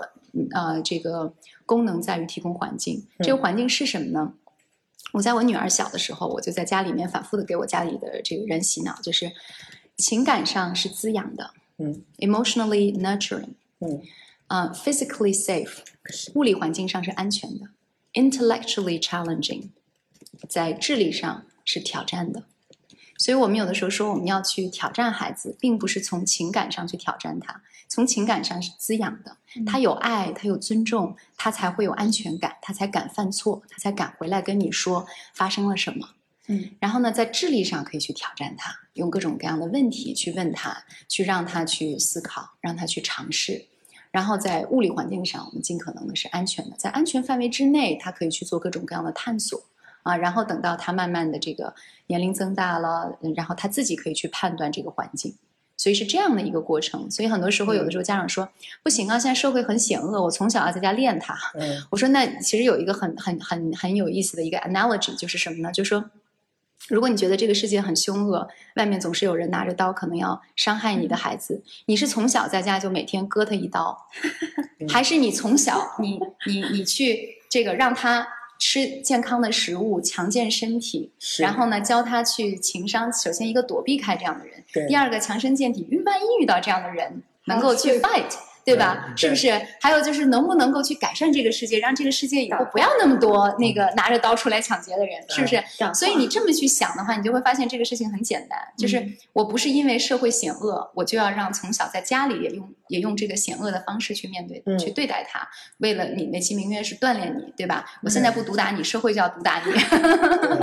但是我们是不是又有另外一种方式？其实到最后就是，呃，我前段时间跟我一个好朋友，他是做这个环境保护的，嗯。他就说的一句话，我觉得对我很有启发。他说：“我们可以用恐惧去面对现在的这个呃环境的变化，但是我们还可以选择用爱去面对。嗯，就如果我们是用恐惧、用愤怒，我们没有为地球做更多。嗯，但如果我们可以用。”爱去看待这个事情，我们可能会有不同的选择。这事说的听起来好像有点虚啊，但是我自己真的是觉得，嗯，就是说，呃，尤其是像比如说疫情这一年，我自己的企业啊，然后包括我女儿前段时间这个一直有这个生病啊，呃，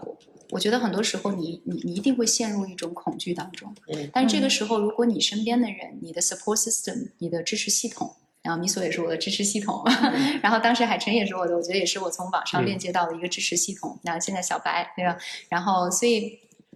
就是如果我们有这个能力去搭建自己的支持系统，有能力去拓展自己的支持系统，然后从这个过程当中不断的去滋养到，或者说把自己心中的那个爱、那个那个那个信念把它显化出来，那我们就有勇气，就有能力，就有工具去面对任何可能出现的问题。其实到最后，我觉得教育的核心是把这个人心中的爱和希望把它引出来。嗯，那通过什么样的工具？是通过帮助他考上一个学校，是通过帮助他用演讲让他能够更好的演讲，去发挥个人影响力，去帮助别人。这些其实都是工具。但是我们最终真正的一个 purpose 是什么？我觉得这个是可能我们有的时候要去想的一个事情。嗯。回到行动上来，其实我有一个很想跟跟朱贝去讨论的一个问题，就虽然我们都说教育，呃，每个个体它是有这个差异性的，但其实，在不同的文化底下，我们还是总能找到一些相对共性的东西。嗯，那我不知道在你这个过往的这个观察里面，就是中国的这些家长也好，还有孩子也好，他们身上有没有哪些共有的特质？它其实可以作为一个更好的杠杆，就帮助我们更好的去应对未来的这个挑战的。嗯，啊，而且我抛出这个问题，可能更多是想聊有没有哪些是对于我们来讲相对来说是我们的文化里面独有的，嗯，然后别的文化里面相对来说还没有那么多的部分。嗯，这是一个非常好的问题，所以我要想一下。嗯。我最近在，其实，在考虑，就是说，呃，从我们自己家族里面，就是我们的家庭里面去看到的。我最近在跟我的堂哥，嗯嗯，在啊、在聊。我堂哥呢是做传媒公司的，然后我们当时呢，其实是有家族的，就是长辈之间的原因，有二十年我们没有见过面，没有联系，就失联了。然后后来又重新恢复了联系。然后他女儿呢，也是去年考上了美国的一个大学，但是现在在美在上海在上这个线下课，然后马上要去美国，所以我们两个也是因为他的孩子的教育问题，我们经常会沟通。然后我们都是做企业的，虽然不一样，但是我们也会经常一起去沟通。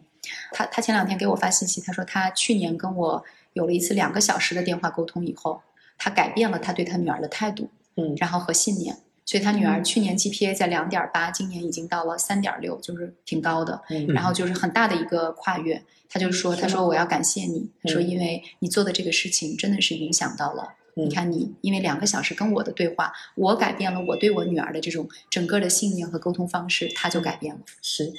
所以他说你做的这个事情是功德无量的，啊，然后我当时就在想，就说，哎，我就跟他说，我说，我说，如果我要去影响别人，我首先是不是得影响我身边的人，我的家人，嗯，所以我觉得中国的文化里面有一点就是我们讲到的这种呃家国文化吧，或者说这种嗯。家庭的这种纽带、这种连接。其实西方的家庭也是在孩子十八岁以前，他们也是很深的，只是说在成年之后，这个我们现在不讨论。但我们说中国家庭里面，对我觉得有一个很重要的就是中国人的这种。家庭的这种呃互相就是连接，那说不好听的就是 everybody is and everyone's business，对吧？就是每个人都要管每个人的家事儿。但是从某种意义上来讲呢，它其实也是我们的支持系统。嗯比如说像我妈妈住在北京，那她每天跟她的兄弟姐妹在群里面，他们就有一个很好的这种情感支持。然后我妈妈从我这里学习到的可能一些新的理念和概念，她会用他们能听懂的话，嗯啊，然后长辈们之间可以沟通的方式去沟通、去影响。嗯然后从我的角度呢，我觉得其实从我在帮助家族里面的这个晚辈，比如说一些弟弟妹妹们，嗯呃，然后我其实也也有很大的一个怎么说价值感吧，嗯，所以我觉得中国的家庭里面有很重要的一个这种就是家族的荣誉感也好，家庭的这种凝聚力也好，其实是对一个人的叫怎么说，就是一个根一个归属感，嗯是一个很好的。其实我们西方的心理学理念里面讲到，一个人要有归属感，要有成就感。那我们中国的家庭里面提供这个归属感，它本身是有这样的文化在里面的。嗯，但是这个归属感，我们怎么把它理清楚？就是怎么把盲目的孝顺和怎么去创造自己在家庭里面的归属感。我们有一个有觉知、有意识的一个分离或者分割，或者说我们有意识的去做一个区分，不能说分割，做一个区分。嗯，然后在这个情况下，比如说像我们年轻人，像我们现在可能空无一物的听众很多都是年轻人，那这个时候我们在思考的时候，就是我可以去孝顺我的父母，我可以去跟我的家庭产生一个很近的连接，嗯但是在很近的连接的情况下，我怎么去画出自己的一个个人边界？我觉得这是一个可以中西结合的一个一个一个方面吧。嗯嗯，对，所以这个可能是我看到的，就是中国的家庭对于孩子的这种无毫无保留的这种付出，然后这种爱，然后我们在保留这个的前提下，我们去尊重个人边界。嗯那我觉得我们中国的家庭其实是非常非常幸福的。嗯嗯嗯，这个还蛮重要的，因为我会发现西方的形态也好，包括其实日本的那个文化里头也好，其实它的那个家族概念没有那么重的，就是不像我观察下来的整个状态是不像中国那么的在意呃家族之间的凝聚力。就我我之前不是在日本的时候，虽然他们也属于隶属于东亚文化，对吧？那照照道理说，东方人呢，他对于家庭家族的观念应该是挺强的，对不对？嗯但是你会发现，为什么日本没有父母来帮孩子买房这件事情？其实你光看这一点就能看出来很多东西，他们是不会为你孩子的这个未来的什么婚姻大事啊什么的去去去做那样的 support 的。嗯对，是日本，那就是你买不起房，你就先租嘛。那很多的日本人都是在接近，比如说四五十岁左右，才那个一点点积蓄拿出来去买房的。但中国你就会发现，父母就是先给孩子买两套房这样子。嗯如果有有钱有实力的家长，那都会说先把孩子的这个嗯这个房的事情先搞定啊，等等。嗯，所以我在想说，这样我特别赞同你刚刚说那个边界的意识。嗯，在很多时候，我们什么时候像父母，就有些孩子会特别的独立，独立到了就是我拿父母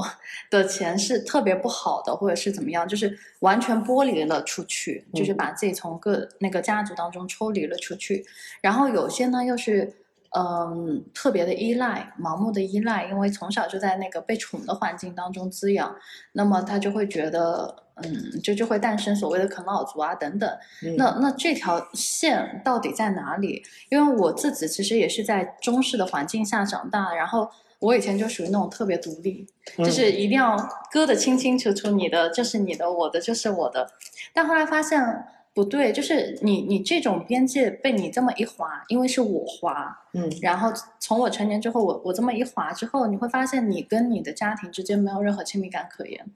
那个亲密感是你因为不需要依靠你的家庭，然后也不需要向你的家庭求助，嗯嗯，那你们没有没有那个麻烦的关系在里头，你们的感情又怎么会因为协作而共生呢？或者说，呃，有更深的链接呢？因为你们没有交集。而交集才是让你们之间产生所谓的信任和情愫的一个最大的点。嗯，对，所以我觉得，包括现在年轻人也好，其实我也会观察到，太过于标榜呃所谓的个性也好、独立也好，其实是有时候并不好。那一方面是对于自己可能在社会当中的这个太过独立，就是你你不懂怎么协作了嘛。嗯，那么你的那个 cooperation 能力，它其实是会降低的，因为你也不知道你怎么去更好的合理整合资源。对，整合资源这个是是方方面面的，不是说你的同事、你的老板就是你的资源。你这涉及到像我们说的，你兄弟姐妹，然后包括说你的父母，还有你身边很亲的那些发小啊什么之类，其实他们都是，他们都需要你可能去你调动。可能他们自己也不会有意识，所以当你有意识的时候，其实你是可以去更好的帮助他们的。那至于怎么帮助，大家怎么去合作，怎么去配合，那么怎么去进行再生产，这个过程其实很多人意识不到它的重要性。所以我也在想说，你那个边界到底我们怎么去平衡我们自己和家庭的那个边界，就怎么去跟他们，呃，至少。不能说完全依靠他们吧，但是也需要产生交集。那个交集到底怎么去建立，怎么去创造，其实是，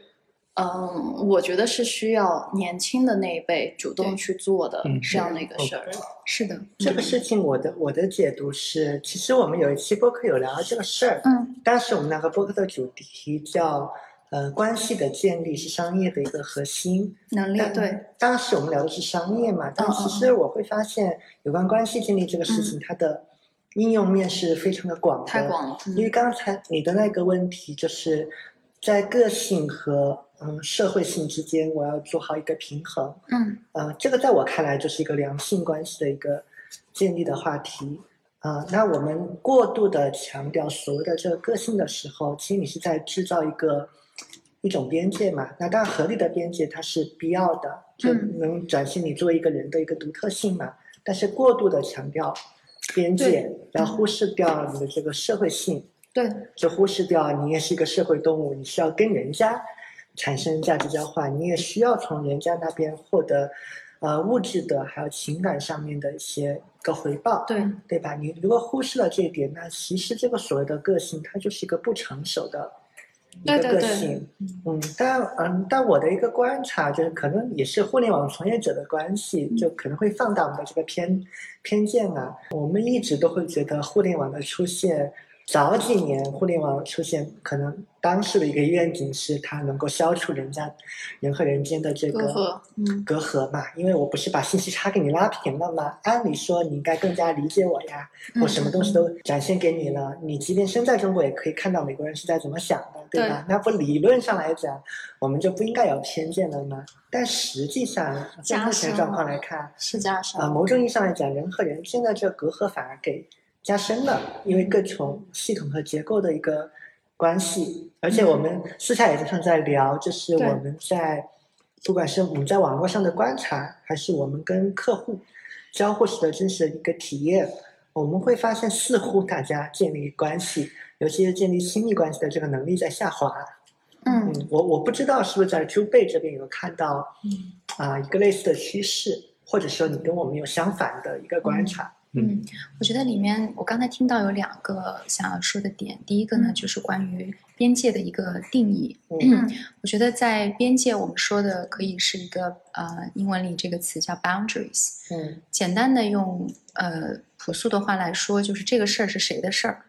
就是我们比如说，我举个例子哈，我我一个好朋友，他跟我讲他他儿子十岁吧，嗯啊，有一次他跟儿子出去散步嗯，然后呢，他他儿子就说：“妈妈，你能不能以后不要跟爸爸老这样大喊大喊大，就是大呼小叫的？”嗯，然后呢，妈妈呢就顺顺口呢，其实平时妈妈也也不去吐槽爸爸，嗯顺口呢就吐槽了几句爸爸的事情，啊，你爸爸这样那样那样，然后他嗯儿子也没说话，就说：“妈妈，你觉得我像你的心理医生吗？”嗯你觉得我是你的婚姻咨询师吗？还是我是你的心理医生吗？就是是这样问了一句，然后他妈妈就瞬间就就就愣住了一下，嗯说不是。然后他儿子就开了个玩笑说：“If you pay me，如果你给我钱的话，我可以做你的这个这个 counselor，marriage counselor 对哈。嗯”然后呢，妈妈就就打住了，就嗯他在这儿他就觉察到了他在做什么。嗯啊，然后后来他把这个故事给我讲呢，其实是在讲他觉得从那一刻起，他对他儿子的尊重是变成了不仅仅说这是我儿子是一个小孩儿，嗯，而是我觉得他是一个 young adult。是对，然后这个是什么？这个我我刚刚举讲的这个故事，我说的这种边界在这里，嗯但是有没有影响他们之间的亲密的关系呢？没有。对反而某种意义上来讲，我觉得这个亲密的关系，它由于 boundaries 个人 boundaries 的设立而变得更加的清澈了。嗯哦，没有情感包袱了。像我成长的过程中也是有很多，比如说，我记得我也跟我爸爸可能说过这样的话嗯啊、就是说我不想要听你的这个婚姻里的问题，嗯对。然后我就记得那一次我跟我爸爸这样说过之后，他就笑了。嗯。啊，然后他又之后很长一段时间没有再跟我去吐槽他跟我妈什么这那的，对，是。所以我觉得我们在说 boundaries 的，可能我我在想提到这一点，就是嗯。可能有其他的边界的这个定义，但是这一点是我想要提出来的。然后在亲密关系这个上面呢，我觉得其实，嗯，我经常跟我的这个我聊，当然我聊天对象特别多的是学生家长，特别是妈妈，嗯。啊、那我也经常会问他们一个问题，就是对你来说什么是最重要的？嗯。就是我们在抚养孩子的过程当中，在亲子关系当中，或者是在亲密关系当中，就是我们要先去做一个优先级。就对我来说，什么是重要的？嗯那有的妈妈就说，她 不在乎我跟他以后的关系怎么样，她只要成才就好了。嗯啊，那有的妈妈就说，那我还是觉得亲子关系很重要的。OK，那我们先不说关系对于一个人成才是吧，它之间千千丝万缕的这个联系，嗯但是亲密关系里面，可能我们要先去做这样一个问自己这样一个问题，就对我来说什么是最重要的？嗯，然后我们才能够去看到说我们在遇到孩子的。短期当下问题的时候，我们嗯是选择先专注那个问题，还是先专注修复关系？就嗯有一句话叫，呃，connection before correction，嗯叫先连接再改正。是其实任何事情都是先建立关系，就是咱们中国人以前说，哎，我们吃顿饭喝个酒，然后再嗯谈合同。其实这个里面是有，我觉得是有很深奥的心理学的这个是的这个 这个原理在里面的。那对孩子也是一样。那天我有一个。学生家长给我打电话，特别着急，说：“啊，朱老师怎么办？我我我我儿子在学校打人了，然后学校让他回去一个星期，让他停学一周。然后我说，我我就问他，我说 OK，我说我知道了，你不用你你先不用担心，我们一起处理这个问题啊。然后我就问他，我说你一会儿要给你儿子打电话了，你打算跟他怎么说？嗯他说我不知道，我没想，我不知道，朱老师你觉得怎么办？怎么办？我说先停一下，你打算怎么跟他沟通？他说我没想呢。我说咱们想一想，嗯啊，我说首先呢，后来他就说那我我不知道啊，我说那我我教你一个我原来从我的这个我们的这个心理老师那里学到的，我说你可以先问一下他的感受，嗯就是先问一下你你今天我我听老师说你今天在学校打人了，嗯哎，然后你现在你的感受是什么？嗯啊，然后不是用那种你为什么打人，而是说你能告诉我为什么今天你要打人吗？嗯嗯，发生了什么？对吧？嗯所以，如果我们能这么去跟孩子沟通的时候，首先是不是我们先建立了关系？他不会先挡起一个防御的墙，对不对？嗯他就能告诉你发生什么然后你再去跟他讲道理，所以有的时候我们说要理解孩子，并不是说去娇惯他，嗯并不是我们没有那个边界，你错和对不能打人，这是不能混淆的。是对吧？这个边界是很清晰的。但是我们在怎么去处理这个事情的时候，我们有很多不同的做法。我们既可以坚定的告诉他这样不对，但我们也可以先温和的去跟他链接，然后理解了、同频了、知道为什么了，再去问他：你下一次遇到这样的事情的时候，你觉得还有哪些处理方法？嗯其实这个就是教练的一种沟通方式。对的对对的所以在这样的情况下，我们是不是可以既建立亲密关系，家庭的亲这个成员之间的亲密关系，我们又可以有很清晰的边界，并且我们又可以把他教育成人呢？我觉得是有一个这样的，我觉得是非常有这样的可能性的，而且绝对是有这样的可能性的。但是我们首先要能够先看到这个 possibility，然后愿意去尝试，并且在这个尝试的过程当中，可能我们会遇到一些反弹。啊，或者说孩子觉得你是不是学了一个什么套路，又来套路我，又出去上课了吧，对吧？但是这个时候你你你要你要真的就是从自己先去改变，然后你你不是拿一个工具套路，期待它马上有变化然后这样去做，我觉得这个绝对是有有有有有这样的一个呃机会的，去重建关系或者建立亲密关系的。我刚才想到那个关系和就是你说边界，嗯。我其实想起来我，我是从财务的角度去想这个问题哈，因为，嗯，就就是我觉得比较好的那个状态，其实是一个类似阿米巴和阿米巴之间的那个关系，然后就是相当于一家公司和一家公司的关系，因为，嗯，其实从我们讲资产等于负债加所有者权益，对吧？就是如果说过于的强调独立的话，其实它某种程度上就是你把自己从一个大的集团工具里拆分出来一个子公司，嗯你是一毛钱负债都没有了，但其实意味着就因为资产是等于所有者权益加负债的，你剥离了负债，你也剥离了资产。嗯就是，嗯、其实我到从去年到今年，其实我呃学会的第一件事情是学会欠银行的钱，第二件事情其实是学会欠家里面人的人情债。嗯然后就相当于，呃，我其实这段时间很多时候在做的都是和本质上都是依靠家族成员在做的生意。然后呢，这个时候我会发现，呃，我这段时间经常就是就是送这家东西，送那家东西，然后让他们都赚到钱。嗯，就是我之家之前的长辈，其实通过官位或者权威对家族成员去建立权威的，嗯然后或者说叫建立关系的。嗯就是一种类似国企包分配的逻辑。那到我这辈，我其实尝试去建立的关系，就变成一个类似公司的模式。嗯我会尝试用这样的方法，但是可能会带有一定的结算体系。嗯就我这段时间，我会意识到，如果说大家能在一些基础的地方有边界，嗯。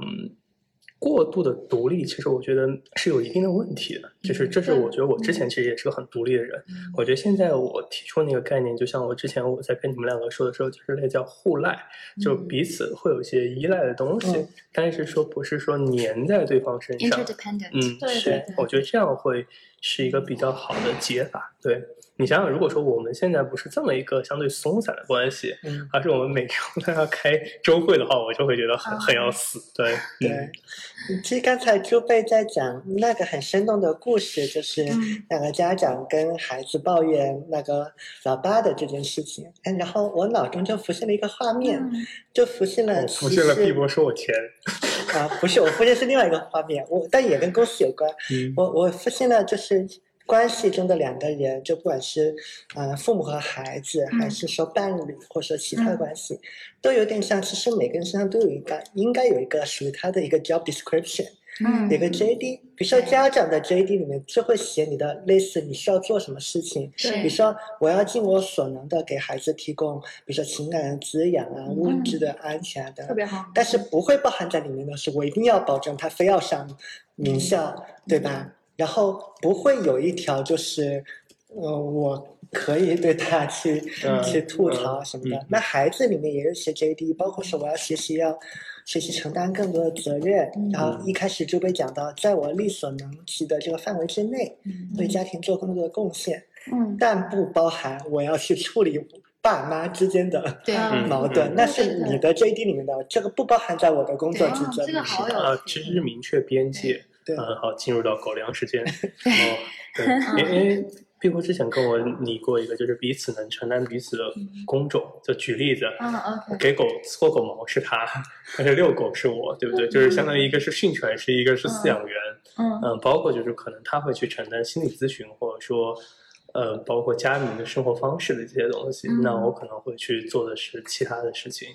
就是大家会有一些边界。当然，就是说，我觉得控制嗯。呃亲密关系的边界这件事情啊、呃对我来说是需要比较多要去学的。就是坦白说，我们这周其实是有过冲突的。嗯。对，就是在于就是说他可能有他自己要做的事情，嗯但是我觉得哎，我这个事情我需要啊你帮忙，然后呢，这个时候其实大家会有一些冲突，他就形容我就觉得我像一个兔子，就耳朵就耷拉下来了，对，这个这个让我联想到一件事情，啊、这个起头应该是呃，明说应该比较早看到，应该是我比较早在我们三个里面去建议说你要写一个你个人的说明书这样的东西嗯，然后我们会放在社交媒体上面，嗯，对的，然后当时就有人在提，就是说你写这样的一个个人说明书，就是我是一个什么什么样的人，呃，就我的交往模式是怎样的，嗯啊、他会不会觉得这是一个很傲慢的一个做法？对对对，嗯或者说你写这个东西是不是意味着说，啊、所以别人就一定要来配合你？或者是不是你物化你自己是吧？对。然后刚才我好像嗯我想到了回应这个东西的一个方式，我觉得呃，设定边界，然后沟通这个边界，是先让人家清晰的看到我是一个怎么样的人。就一旦我沟通出来了，人对你有了一个预期之后，反而管理它就会变得容易。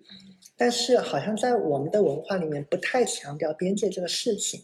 对的，那这个就会导致大家就是凭着本能在对，嗯。在共处，就是凭着自己的本能和自己的视角，嗯，，对，然后但是最坏的情况就是，我觉得你抱着恶意，然后导致那个冲突，反而不是最坏的，因为就人肉眼可以识别嘛，你觉得这个人是有恶意的，你就回避他就好了。其实比较麻烦的是，你是抱着善意，造成了很多的冲突，然后就被这讲到，在爱之前我们要先谈尊重嘛，但是我们往往看的情况是。我是抱着爱的这样的一个出发点，我爱你，我干什么嗯都行，我伤害你了，我也是因为爱你我才伤害你但，反而就造成了然后就很多伤害。然后就特别理直气壮，对吧？而且关键是这个关系中的每一方都是这么觉得的，受害的。啊，对结果就早上大家都不开心。所以其实我们嗯在说到关系，有的时候我我自己以前也想过，就是我回想过，为什么我在嗯二十岁的时，二十到三十岁的这个期间，我其实花了很多的时间去跟我妈妈、跟我爸爸去链接。我当时没有想到我为什么要这么做，嗯但是我现在我其实是能感受到这个福利的，就是我们在我跟我们最亲近的人之间的关系，绝对是 define 了我们很多时候的相处模式。也就是说，比如说我意识到有的时候，当别人在批评我的时候，我我我我之前看了我一个朋友，他有一个呃很有意思的头像，就是那个熊本，然后上面他给他配了一句话叫。你批评我，我就骂你。然后我觉得很有意思。我当时觉得，我就想，我为什么看到这个我会笑呢？那肯定是我心里也有这样的一个感受。嗯那为什么我是一个不太容易接受这种批评的人呢？嗯当然我有这个觉知，所以我有的时候会主动的去要求别人给我反馈，嗯建设性的反馈也好，批评也好，我是能够接受的。嗯。但是我的本能是不喜欢的，为什么不喜欢？我思考过这个问题，就是因为我小的时候，我的父母对我的批评只有批评，没有赞美。嗯所以，因为我没有全然的接纳，或者说去呃去回顾这个事情，我没有真正的去疗愈这个事情，所以呢，呃，我在别人批评我的时候，我就我就会用一个防御型的这样一个方式嗯去面对，而不是觉得就是说。呃，比如说像我今天中午在见的一个朋友，他就说，因为他小的时候是很受父母宠的，嗯所以呢，他后来工作以后呢，即使领导对他是批评，他也觉得这是一种啊，领导只是让我看到我还可以这样做，可以更好。嗯他就说，那其实我对领导的方式跟我对我爸的方式是一样的，但是小时候因为我爸特别宠我，所以我从一上职场我就一直觉得领导批评我也是宠我的一种方式。嗯你看，这个就是其实你对关系就是父母和孩子相处的模式，孩子从父母那里就是你批评他也好，你鼓励他也好，嗯，其实并不影响他怎么看待你，但是他会改变他看待自己。对，所以，如果我想改变我看待自己的认知，对吧？嗯我怎么看待自己？我认为我自己是一个有价值的人，还是没有价值的人？我不能改变以前我父母对我做了什么，说了什么，我也不会去埋怨这个事情。嗯但是我可以在脑中重建我对这个事情的诠释方式。是，所以，即使我们小的时候没有在一个非常有爱、有滋养的家庭环境里，如果我们十八岁成人了，第一个我们要告诉自己的就是：我可以为我的人生负责，我可以重建我对发生在我身上事情的一个解释。嗯然后我重建了这个解释以后，其实就是重建了我对我自己的自我认知。我再去跟这个世界相处的时候，可能会看到不同。嗯那如果我们现在是父母的身份，我们也可以去看到说，我们怎么去跟我们的孩子沟通，就在帮助他建立他对自己的认识。嗯，所以如果我想要我的孩子更自信，不是一一遇到人就是这孩子不行，不自信，你要自信一点就好了，嗯。而是在这个日常的这个沟通或者是相处的过程当中，去帮助他作为一个镜子，让他看到自己的 essence，作为一个人的美好的本质。嗯。天呐，所以你看，其实其实刚刚虽然我们是在说教育，就是孩子的教育，但是其实其实我们会发现一个很有意思点，所有刚才诸位谈到的一些问题，并不是说孩子应该就是孩子自己怎么去学习啊成长，而是你家长应该怎么教，就是我在教。告诉家长应该怎么合理的去教孩子，那么家长就成了一个学生的角色，嗯。对，但很多人或者说家长本人都不会觉得说我自己是个学生，嗯。对，但其实恰恰家长才是那个学生，就是，嗯，这也是我一直在说成人教育，我 我是称成人教育，但其实这叫法没有错呀。对现在没有没有你这次没有翻车，你不用怕，对。就是因为，嗯，在很多地方，成人其实是孩子，因为他们也不知道到底应该怎么来。嗯然后，就像我们说，如果说你沿用你被教育的模式，那么你就真的愿意吗？把这套东西放到你的孩子身上去，你真的愿意吗？这至少我是不太愿意的，因为因为我会发现，以我在被教育的模式，比如说我们家庭式的打击式教育，我的天呐，我印象真的很深刻，就是我初中的时候，然后我爸因为成绩的问题打了我一顿，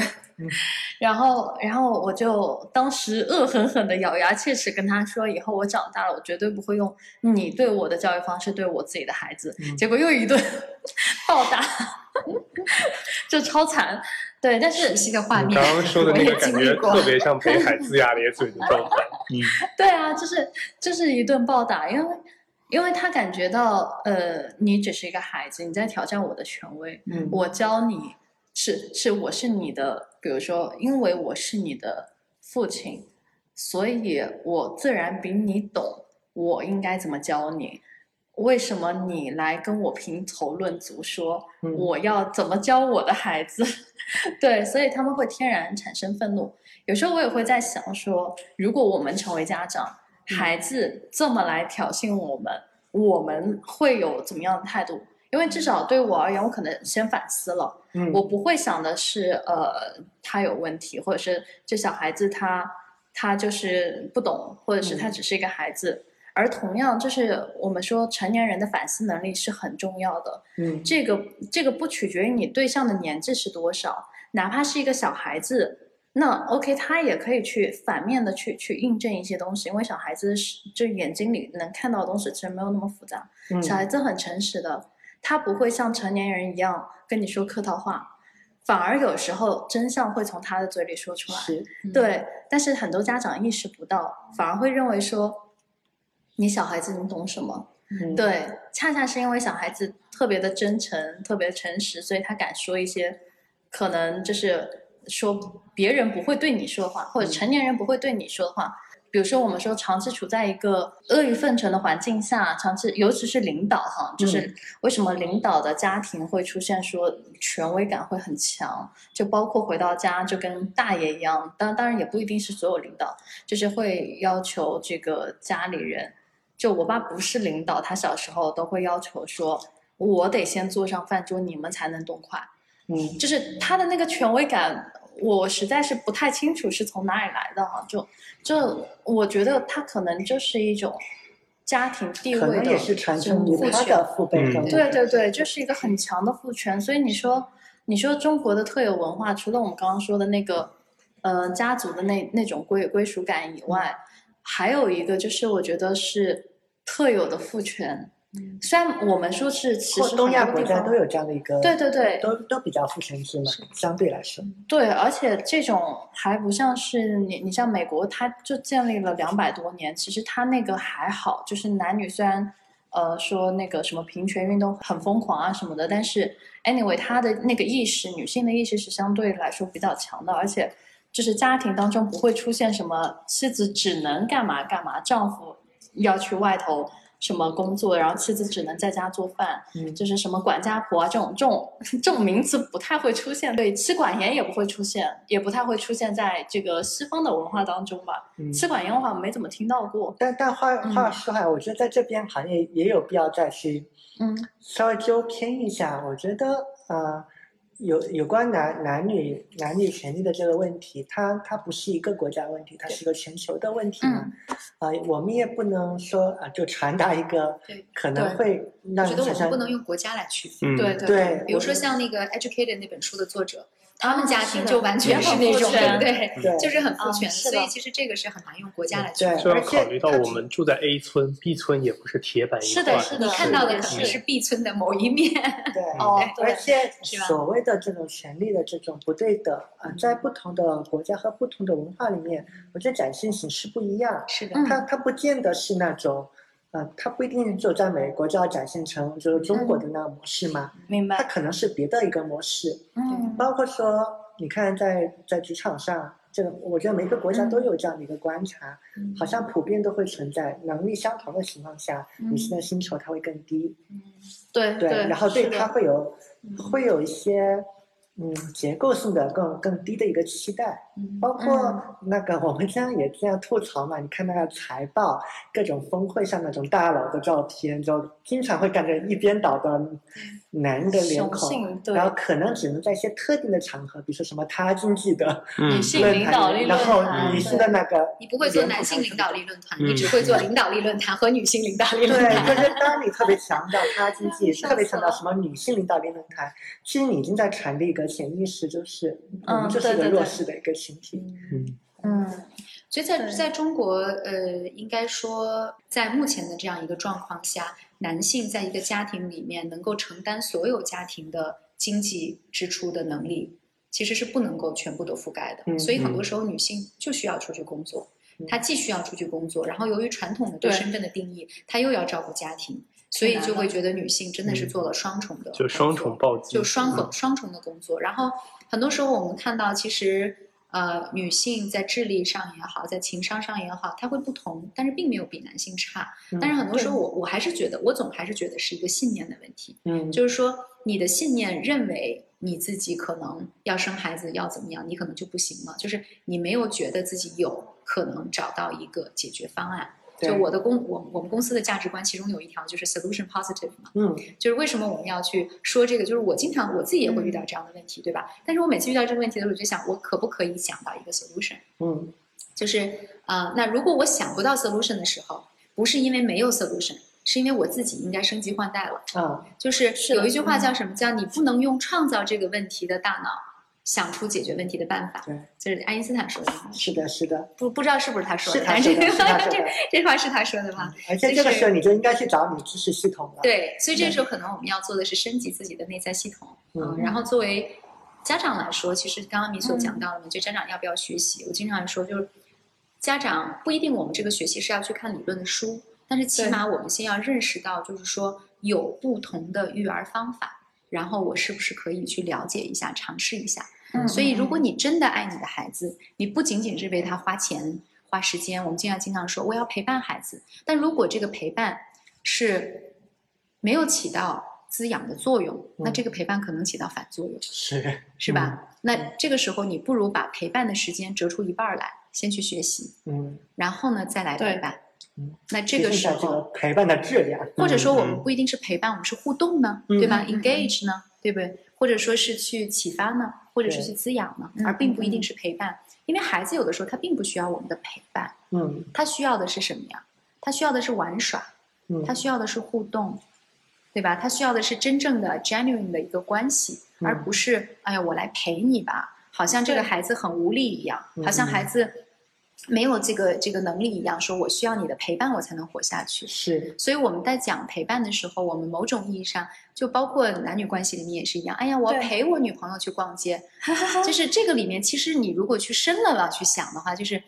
你你在某种意义上，你你并不尊重对方有这样的一个能力不好玩你是不是？你我我其实这个里面传达的意思就是，我并不想做这个事情，对，我只是那个什么，我 sacrifice，我 compromise 啊，对对嗯对对，我来为你做这件事情。但这个是不持不 sustainable 的，不持续的嗯，不可持续的。可持续的是什么？我们共同去寻找一个我们双方都可以 engage、互相可以滋养的事情，这个可能是另外一种解决方案。嗯刚才这个这个观点就映射到那个，我现在在职场里面，嗯。我我们会跟老板们提的那个建议，尤其是新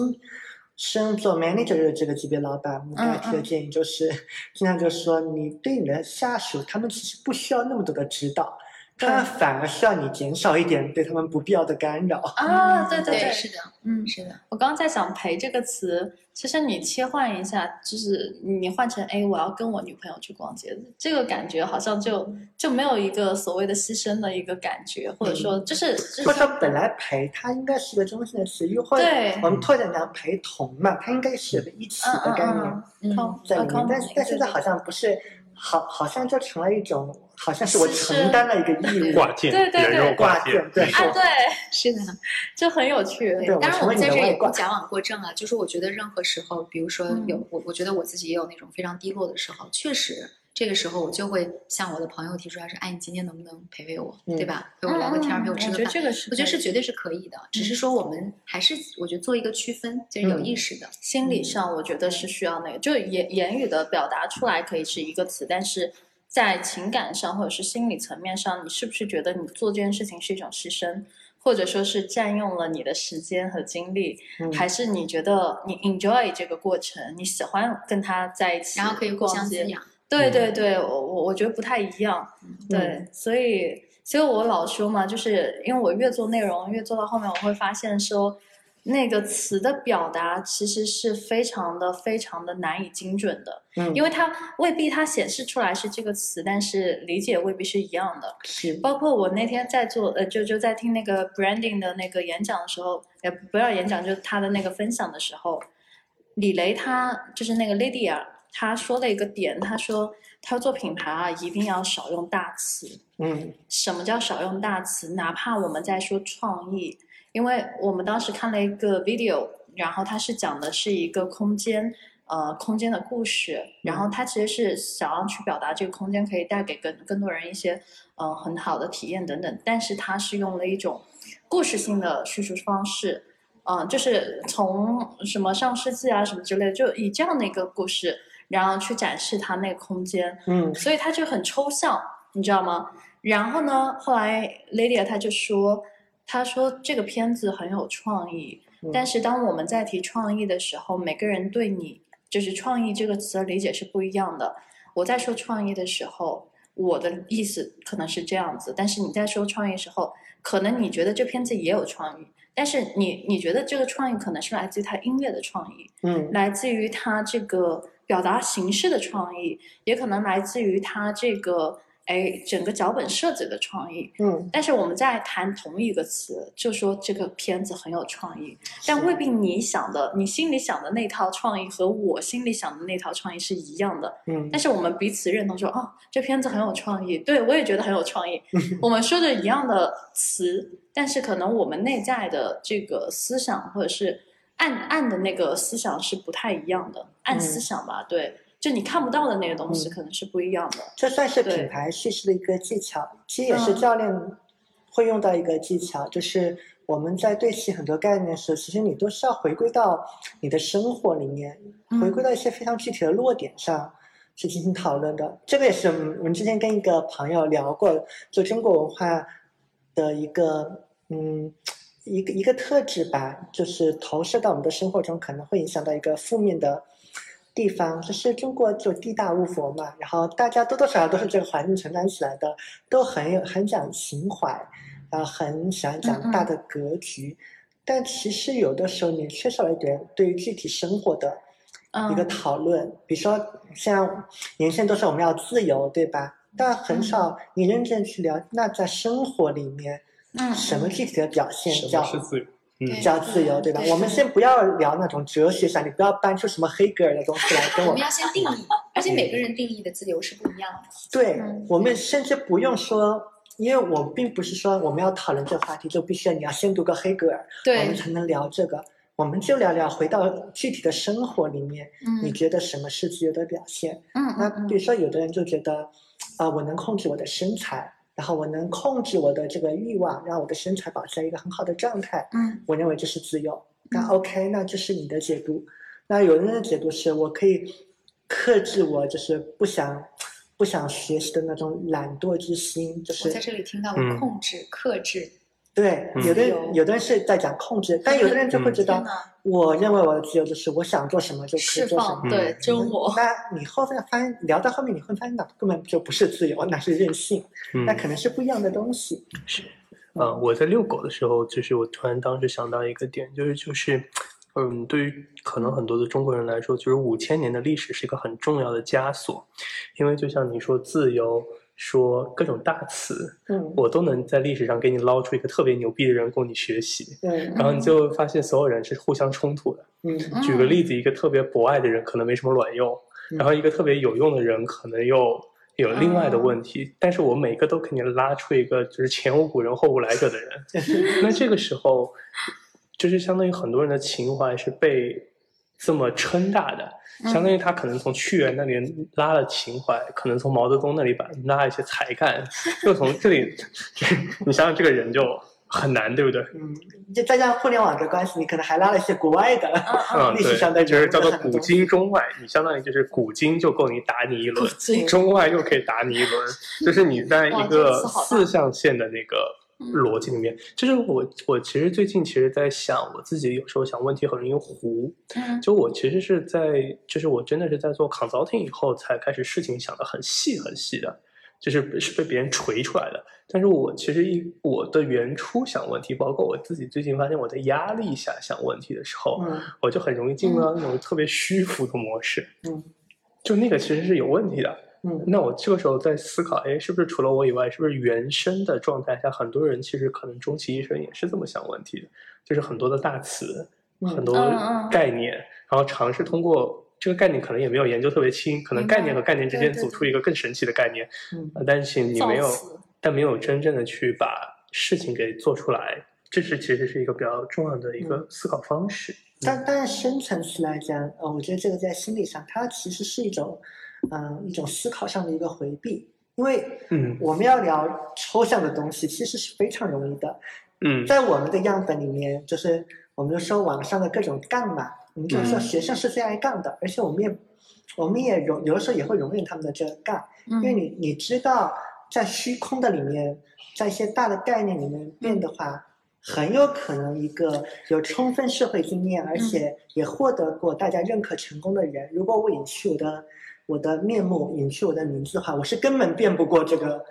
人的。对就是在你的世界里面，我没有办法打败你，然后我也没有那个意愿要打败你。是是啊，但只有公积金和但房租才能反而是你要战胜。落到一些嗯。就生活中，我觉得这是更需要勇气，也更需要能力的。嗯。啊嗯，就比如说，我们都聊了那么多嘛，人人都都在聊说，我不想做打工人，我不想做公司螺丝钉，嗯。那我想要像你们这样成为一个自由职业者，对吧？然后就觉得你们非常开心，好像好像就是嗯你什么都没有干，然后钱就哗啦啦的进入了你的账户一样，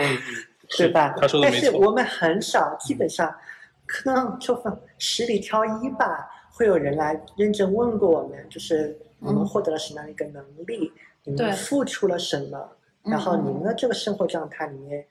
呃，需要承担怎样的一个压力？那很少有人会主动来跟我们聊这样的事情，就看见贼吃肉，没看见贼挨打，对的，这个谚语用的很很很精准。对对，我觉得其实就是，哎，我们是不是聊的有点多了？感觉嗯，其实剪成两期好了。聊聊了有的有很多有没的没事，反正差不多一小时，我觉得反正还有机会还能再聊，再继续聊。反正哎，我们是不是要差不多结束了？我觉得在结束之前，我还我还有最后一个问题想要嗯，好，问问一下朱贝，我我对他个人有很多还有很多细节想要了解，但估计今天聊不完了。嗯。但我想聊一个稍微宽泛一点的问题，就是我觉得教育这个生意或所有带有教育性质的生意，它都有一个特点，嗯。就是做这个生意的人他自身也会被影响。嗯。就我们说做教练的人，你自己是一面镜子，你要帮助你的当事人更好的看到他自己，但同时你也会发现当事人是一面很好的镜子，对能帮助你更好的看到你自己。呃，我其实我还蛮想了解，就是你在那么长的这个创业经历里面，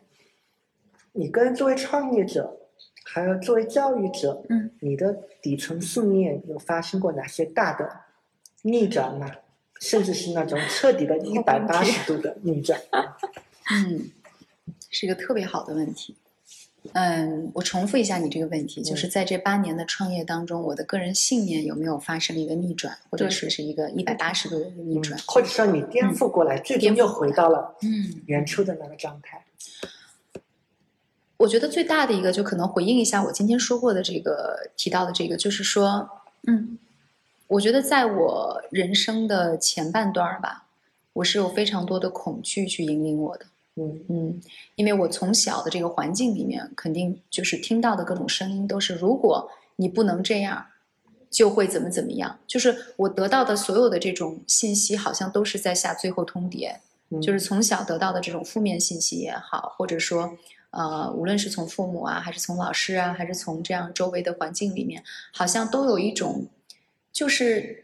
你你会特别的恐惧。其实，嗯即使在我非常勇敢的情况下，我内心是要跟很多的恐惧去打仗的，嗯跟很多自我否定的声音去打仗的。嗯所以我一直在打仗。嗯嗯，但是我觉得在这八年的过程当中呢，就是呃，我身边的这些教育者，我看着他们怎么去面对待学生，以及他们怎是怎么样的，我从这个过程得到非常非常多的滋养。然后，尤其是我合伙人，我跟他当然是沟通是最多的。嗯然后我发现他特别重要的一个就是他永远是用在用信念在立的他，就他好像是一个没有恐惧的人。嗯嗯然后他永远都是能够去非常积极的去看到，就有一句话他经常说，就是 Today is a bad day, but tomorrow will be better。嗯就今天是一个很糟糕的一天，但是明天一定会更好。嗯，然后我觉得这句话就是对我来讲是非常重要的，就是在我非常低谷的时候，我可能跟他说完之后，他就会特别高兴的跟我说：“OK，今天很糟糕，但是明天可以更好。”嗯然后只要我们两个人在一起去想解决方案，我们一定能够想出来。嗯。所以我觉得对我来说，信念上最大的一个改变就是说，虽然我没有彻底的摆脱恐惧对我的控制，嗯。但是我已经就是说发展出了这样一个觉察，嗯。就是我在什么样的状态下，我能够观察到自己在做的决定，脑中形成的判断是出于恐惧的，嗯。然后我能够去做一个有意识的一个调整，把它变成一个信念引导的这样一个状态。我自己还做过一些反恐惧实验，嗯比如呃不不是实验哈，就是练习。呃，就比如说，原来有一次在游泳池，就是淹过，在深水淹过水，嗯所以我后来一直对水呢会有一点恐惧，嗯然后我就去重新去找教练去学游泳，嗯然后呢，去年疫情之前吧，我去上了一个自由潜水的课，嗯就是在一个那种潜水池五米深。嗯为什么吸引我去？就是当时有一个叫恐水训练，啊就是你在游泳池的边儿上，然后把腿挂在那儿，然后整个人这样翻下去，就是你头头朝上就 upside down 嘛，这样的一个状态是非常恐惧的，因为你会觉得我上不来怎么办？嗯然后我在那个里面好像有一种这个重力很奇怪的一个感觉，嗯包括到五米深的池子里，就是你要压式下水，就是你真的要往那个池子底下去扎的时候，嗯那个感觉。呃，那个事情对我来讲是一个非常啊、应该说有启发的一个经历。就是我一到那个水底下，我就会开始恐慌。我一恐慌，我就会呼吸就节奏就乱了。对那一乱你就要上来啊，对不对？然后你要上来，你特别急促的时候，你就觉得整个人都在里面扑腾。嗯，所以后来经过了几次的训练以后，当我每次到了五米深的池底的时候，当我脑子里有各种恐惧的声音的时候，然后当我觉得自己马上就喘不上气来的时候，我就在告诉自己，我说：“朱贝，你现在你的血氧是够的，嗯这只是呼吸欲望，嗯，这只是你的恐惧，嗯，你先平静下来，你可以在水底下待，你静态闭气可以闭一分半甚至嗯两分钟，你现在没有问题，你可以从水底从这边到那边。然后当我找到了那个在恐惧中平静下来的感觉的时候，我就记住这个感受。然后这个时候，我其实就可以在水底下去想啊，我是怎么这个漂浮啊，或者怎么去移动。嗯那么，我我经过这几次的训练之后，以后每次在生活中我再遇到其他的情况，当我恐惧的时候，我就把自己回想到五米深的水池底下的时候的那个感受，让自己平静下来。所以那个体验对我来讲是 transferable 的，就是是一个可以迁移的一个技能，或者说一个一个自我调控的一个感觉。嗯嗯，然后通过那个，我觉得对我来讲，就是最后其实自由潜水这个事儿不是重要的，嗯重要的是通过这个赞同。找到了在恐惧中自我调控的感觉。嗯因为那个是就是 life or death 的是吧？就是是就有一种感觉，叫好像我上不来我就我就完了。那那时候我的那个潜水老师他经常跟我说：“你死一个给我看看。”我告诉你，现在你死都死不了，为什么？你你你下去你就上来了，你不带那个脚蹼，你都是你都没有办法往下沉的。是所以就是通过那个体验，才让我知道，很多时候恐惧是我们是我们自己给自己创造出来的一个意象，嗯它是我们的一个想法，但它不是一个现，不是一个事实，是一个 opinion，是一个 feeling，不是一个 fact。是的，所以我们有的时候能够去做这样的一个区分。所以我觉得这个嗯可能我在这八年当中对自己的自我教育有很多，但是这是一个很重要的一个。嗯嗯，简直想鼓掌，嗯，很精彩的故事，非常想鼓听了一个掌。非常棒的 storytelling。我一直在想，教育这东西怎么去触动到别人？你看，说触动的时候，一定不是跟你讲大道理，嗯一定是让你相信，让你看到，然后甚至是让你去，哎，比如说榜样在身边的时候，其实是最能够振奋人心的。否则他会觉得，因为他是什么什么，所以他能够干嘛干嘛。对，那我不是，所以我不能，就是他会自动进入到我们说的恐惧，或者是自动套入到我不 OK，自我不设限行对，做设所以计，他那个呃所谓的信任或者是信念，他就没有了。嗯，我觉得时间也差不多了，我觉得这期节目先精彩的到这里结束。好，嘟嘟好，那我们先跟大家说再见，下一期下一次我们还是会继续。就是请朱贝老师再继续讲一讲那个关于一些更深的教育的东西吧，或者说，呃，因为这一期我们是讲经历嘛，嗯。那下一期我们可以去呃展开去探讨一下，就是关于人的教育啊，然后包括其实这期也有谈到，但是我希望说下一次可以再去围绕一个 focus 的那个 education 话题，对。然后再去讨论一下所以，所以听众如果有特别感兴趣的话题或主题，嗯。都可以放在那个评论那边啊，我们也可以做一个参考。之后我们可以围绕着一个相对来说更加具体的对聚关键焦的一个关键词问题，，嗯或者说一个 big question，我们再去聊。嗯嗯嗯，好，谢谢谢谢朱贝老师，谢谢谢大家聊天很开心，下次见。算了，先社交平台大家可以关注一下朱贝老师的微博。朱贝老师没有做过什么 个人个人营销，就是呃，然后微博也是前段时间在米索的催促下刚刚注册的，我会努力的。听众朋友，大家好我是米索。这个向米索如果同学学你喜欢习然后空无物，不妨持续地输出考虑成为我们的会员，。好的。与此同时你还可以加入我们的空想家俱乐部，每周可以收到一份有趣有料的 newsletter，每月一次抽奖活动，还有线下活动也会优先获得门票权，并有机会解锁各种神秘惊喜哦！快来点击播客简介的链接，报名成为空想家吧。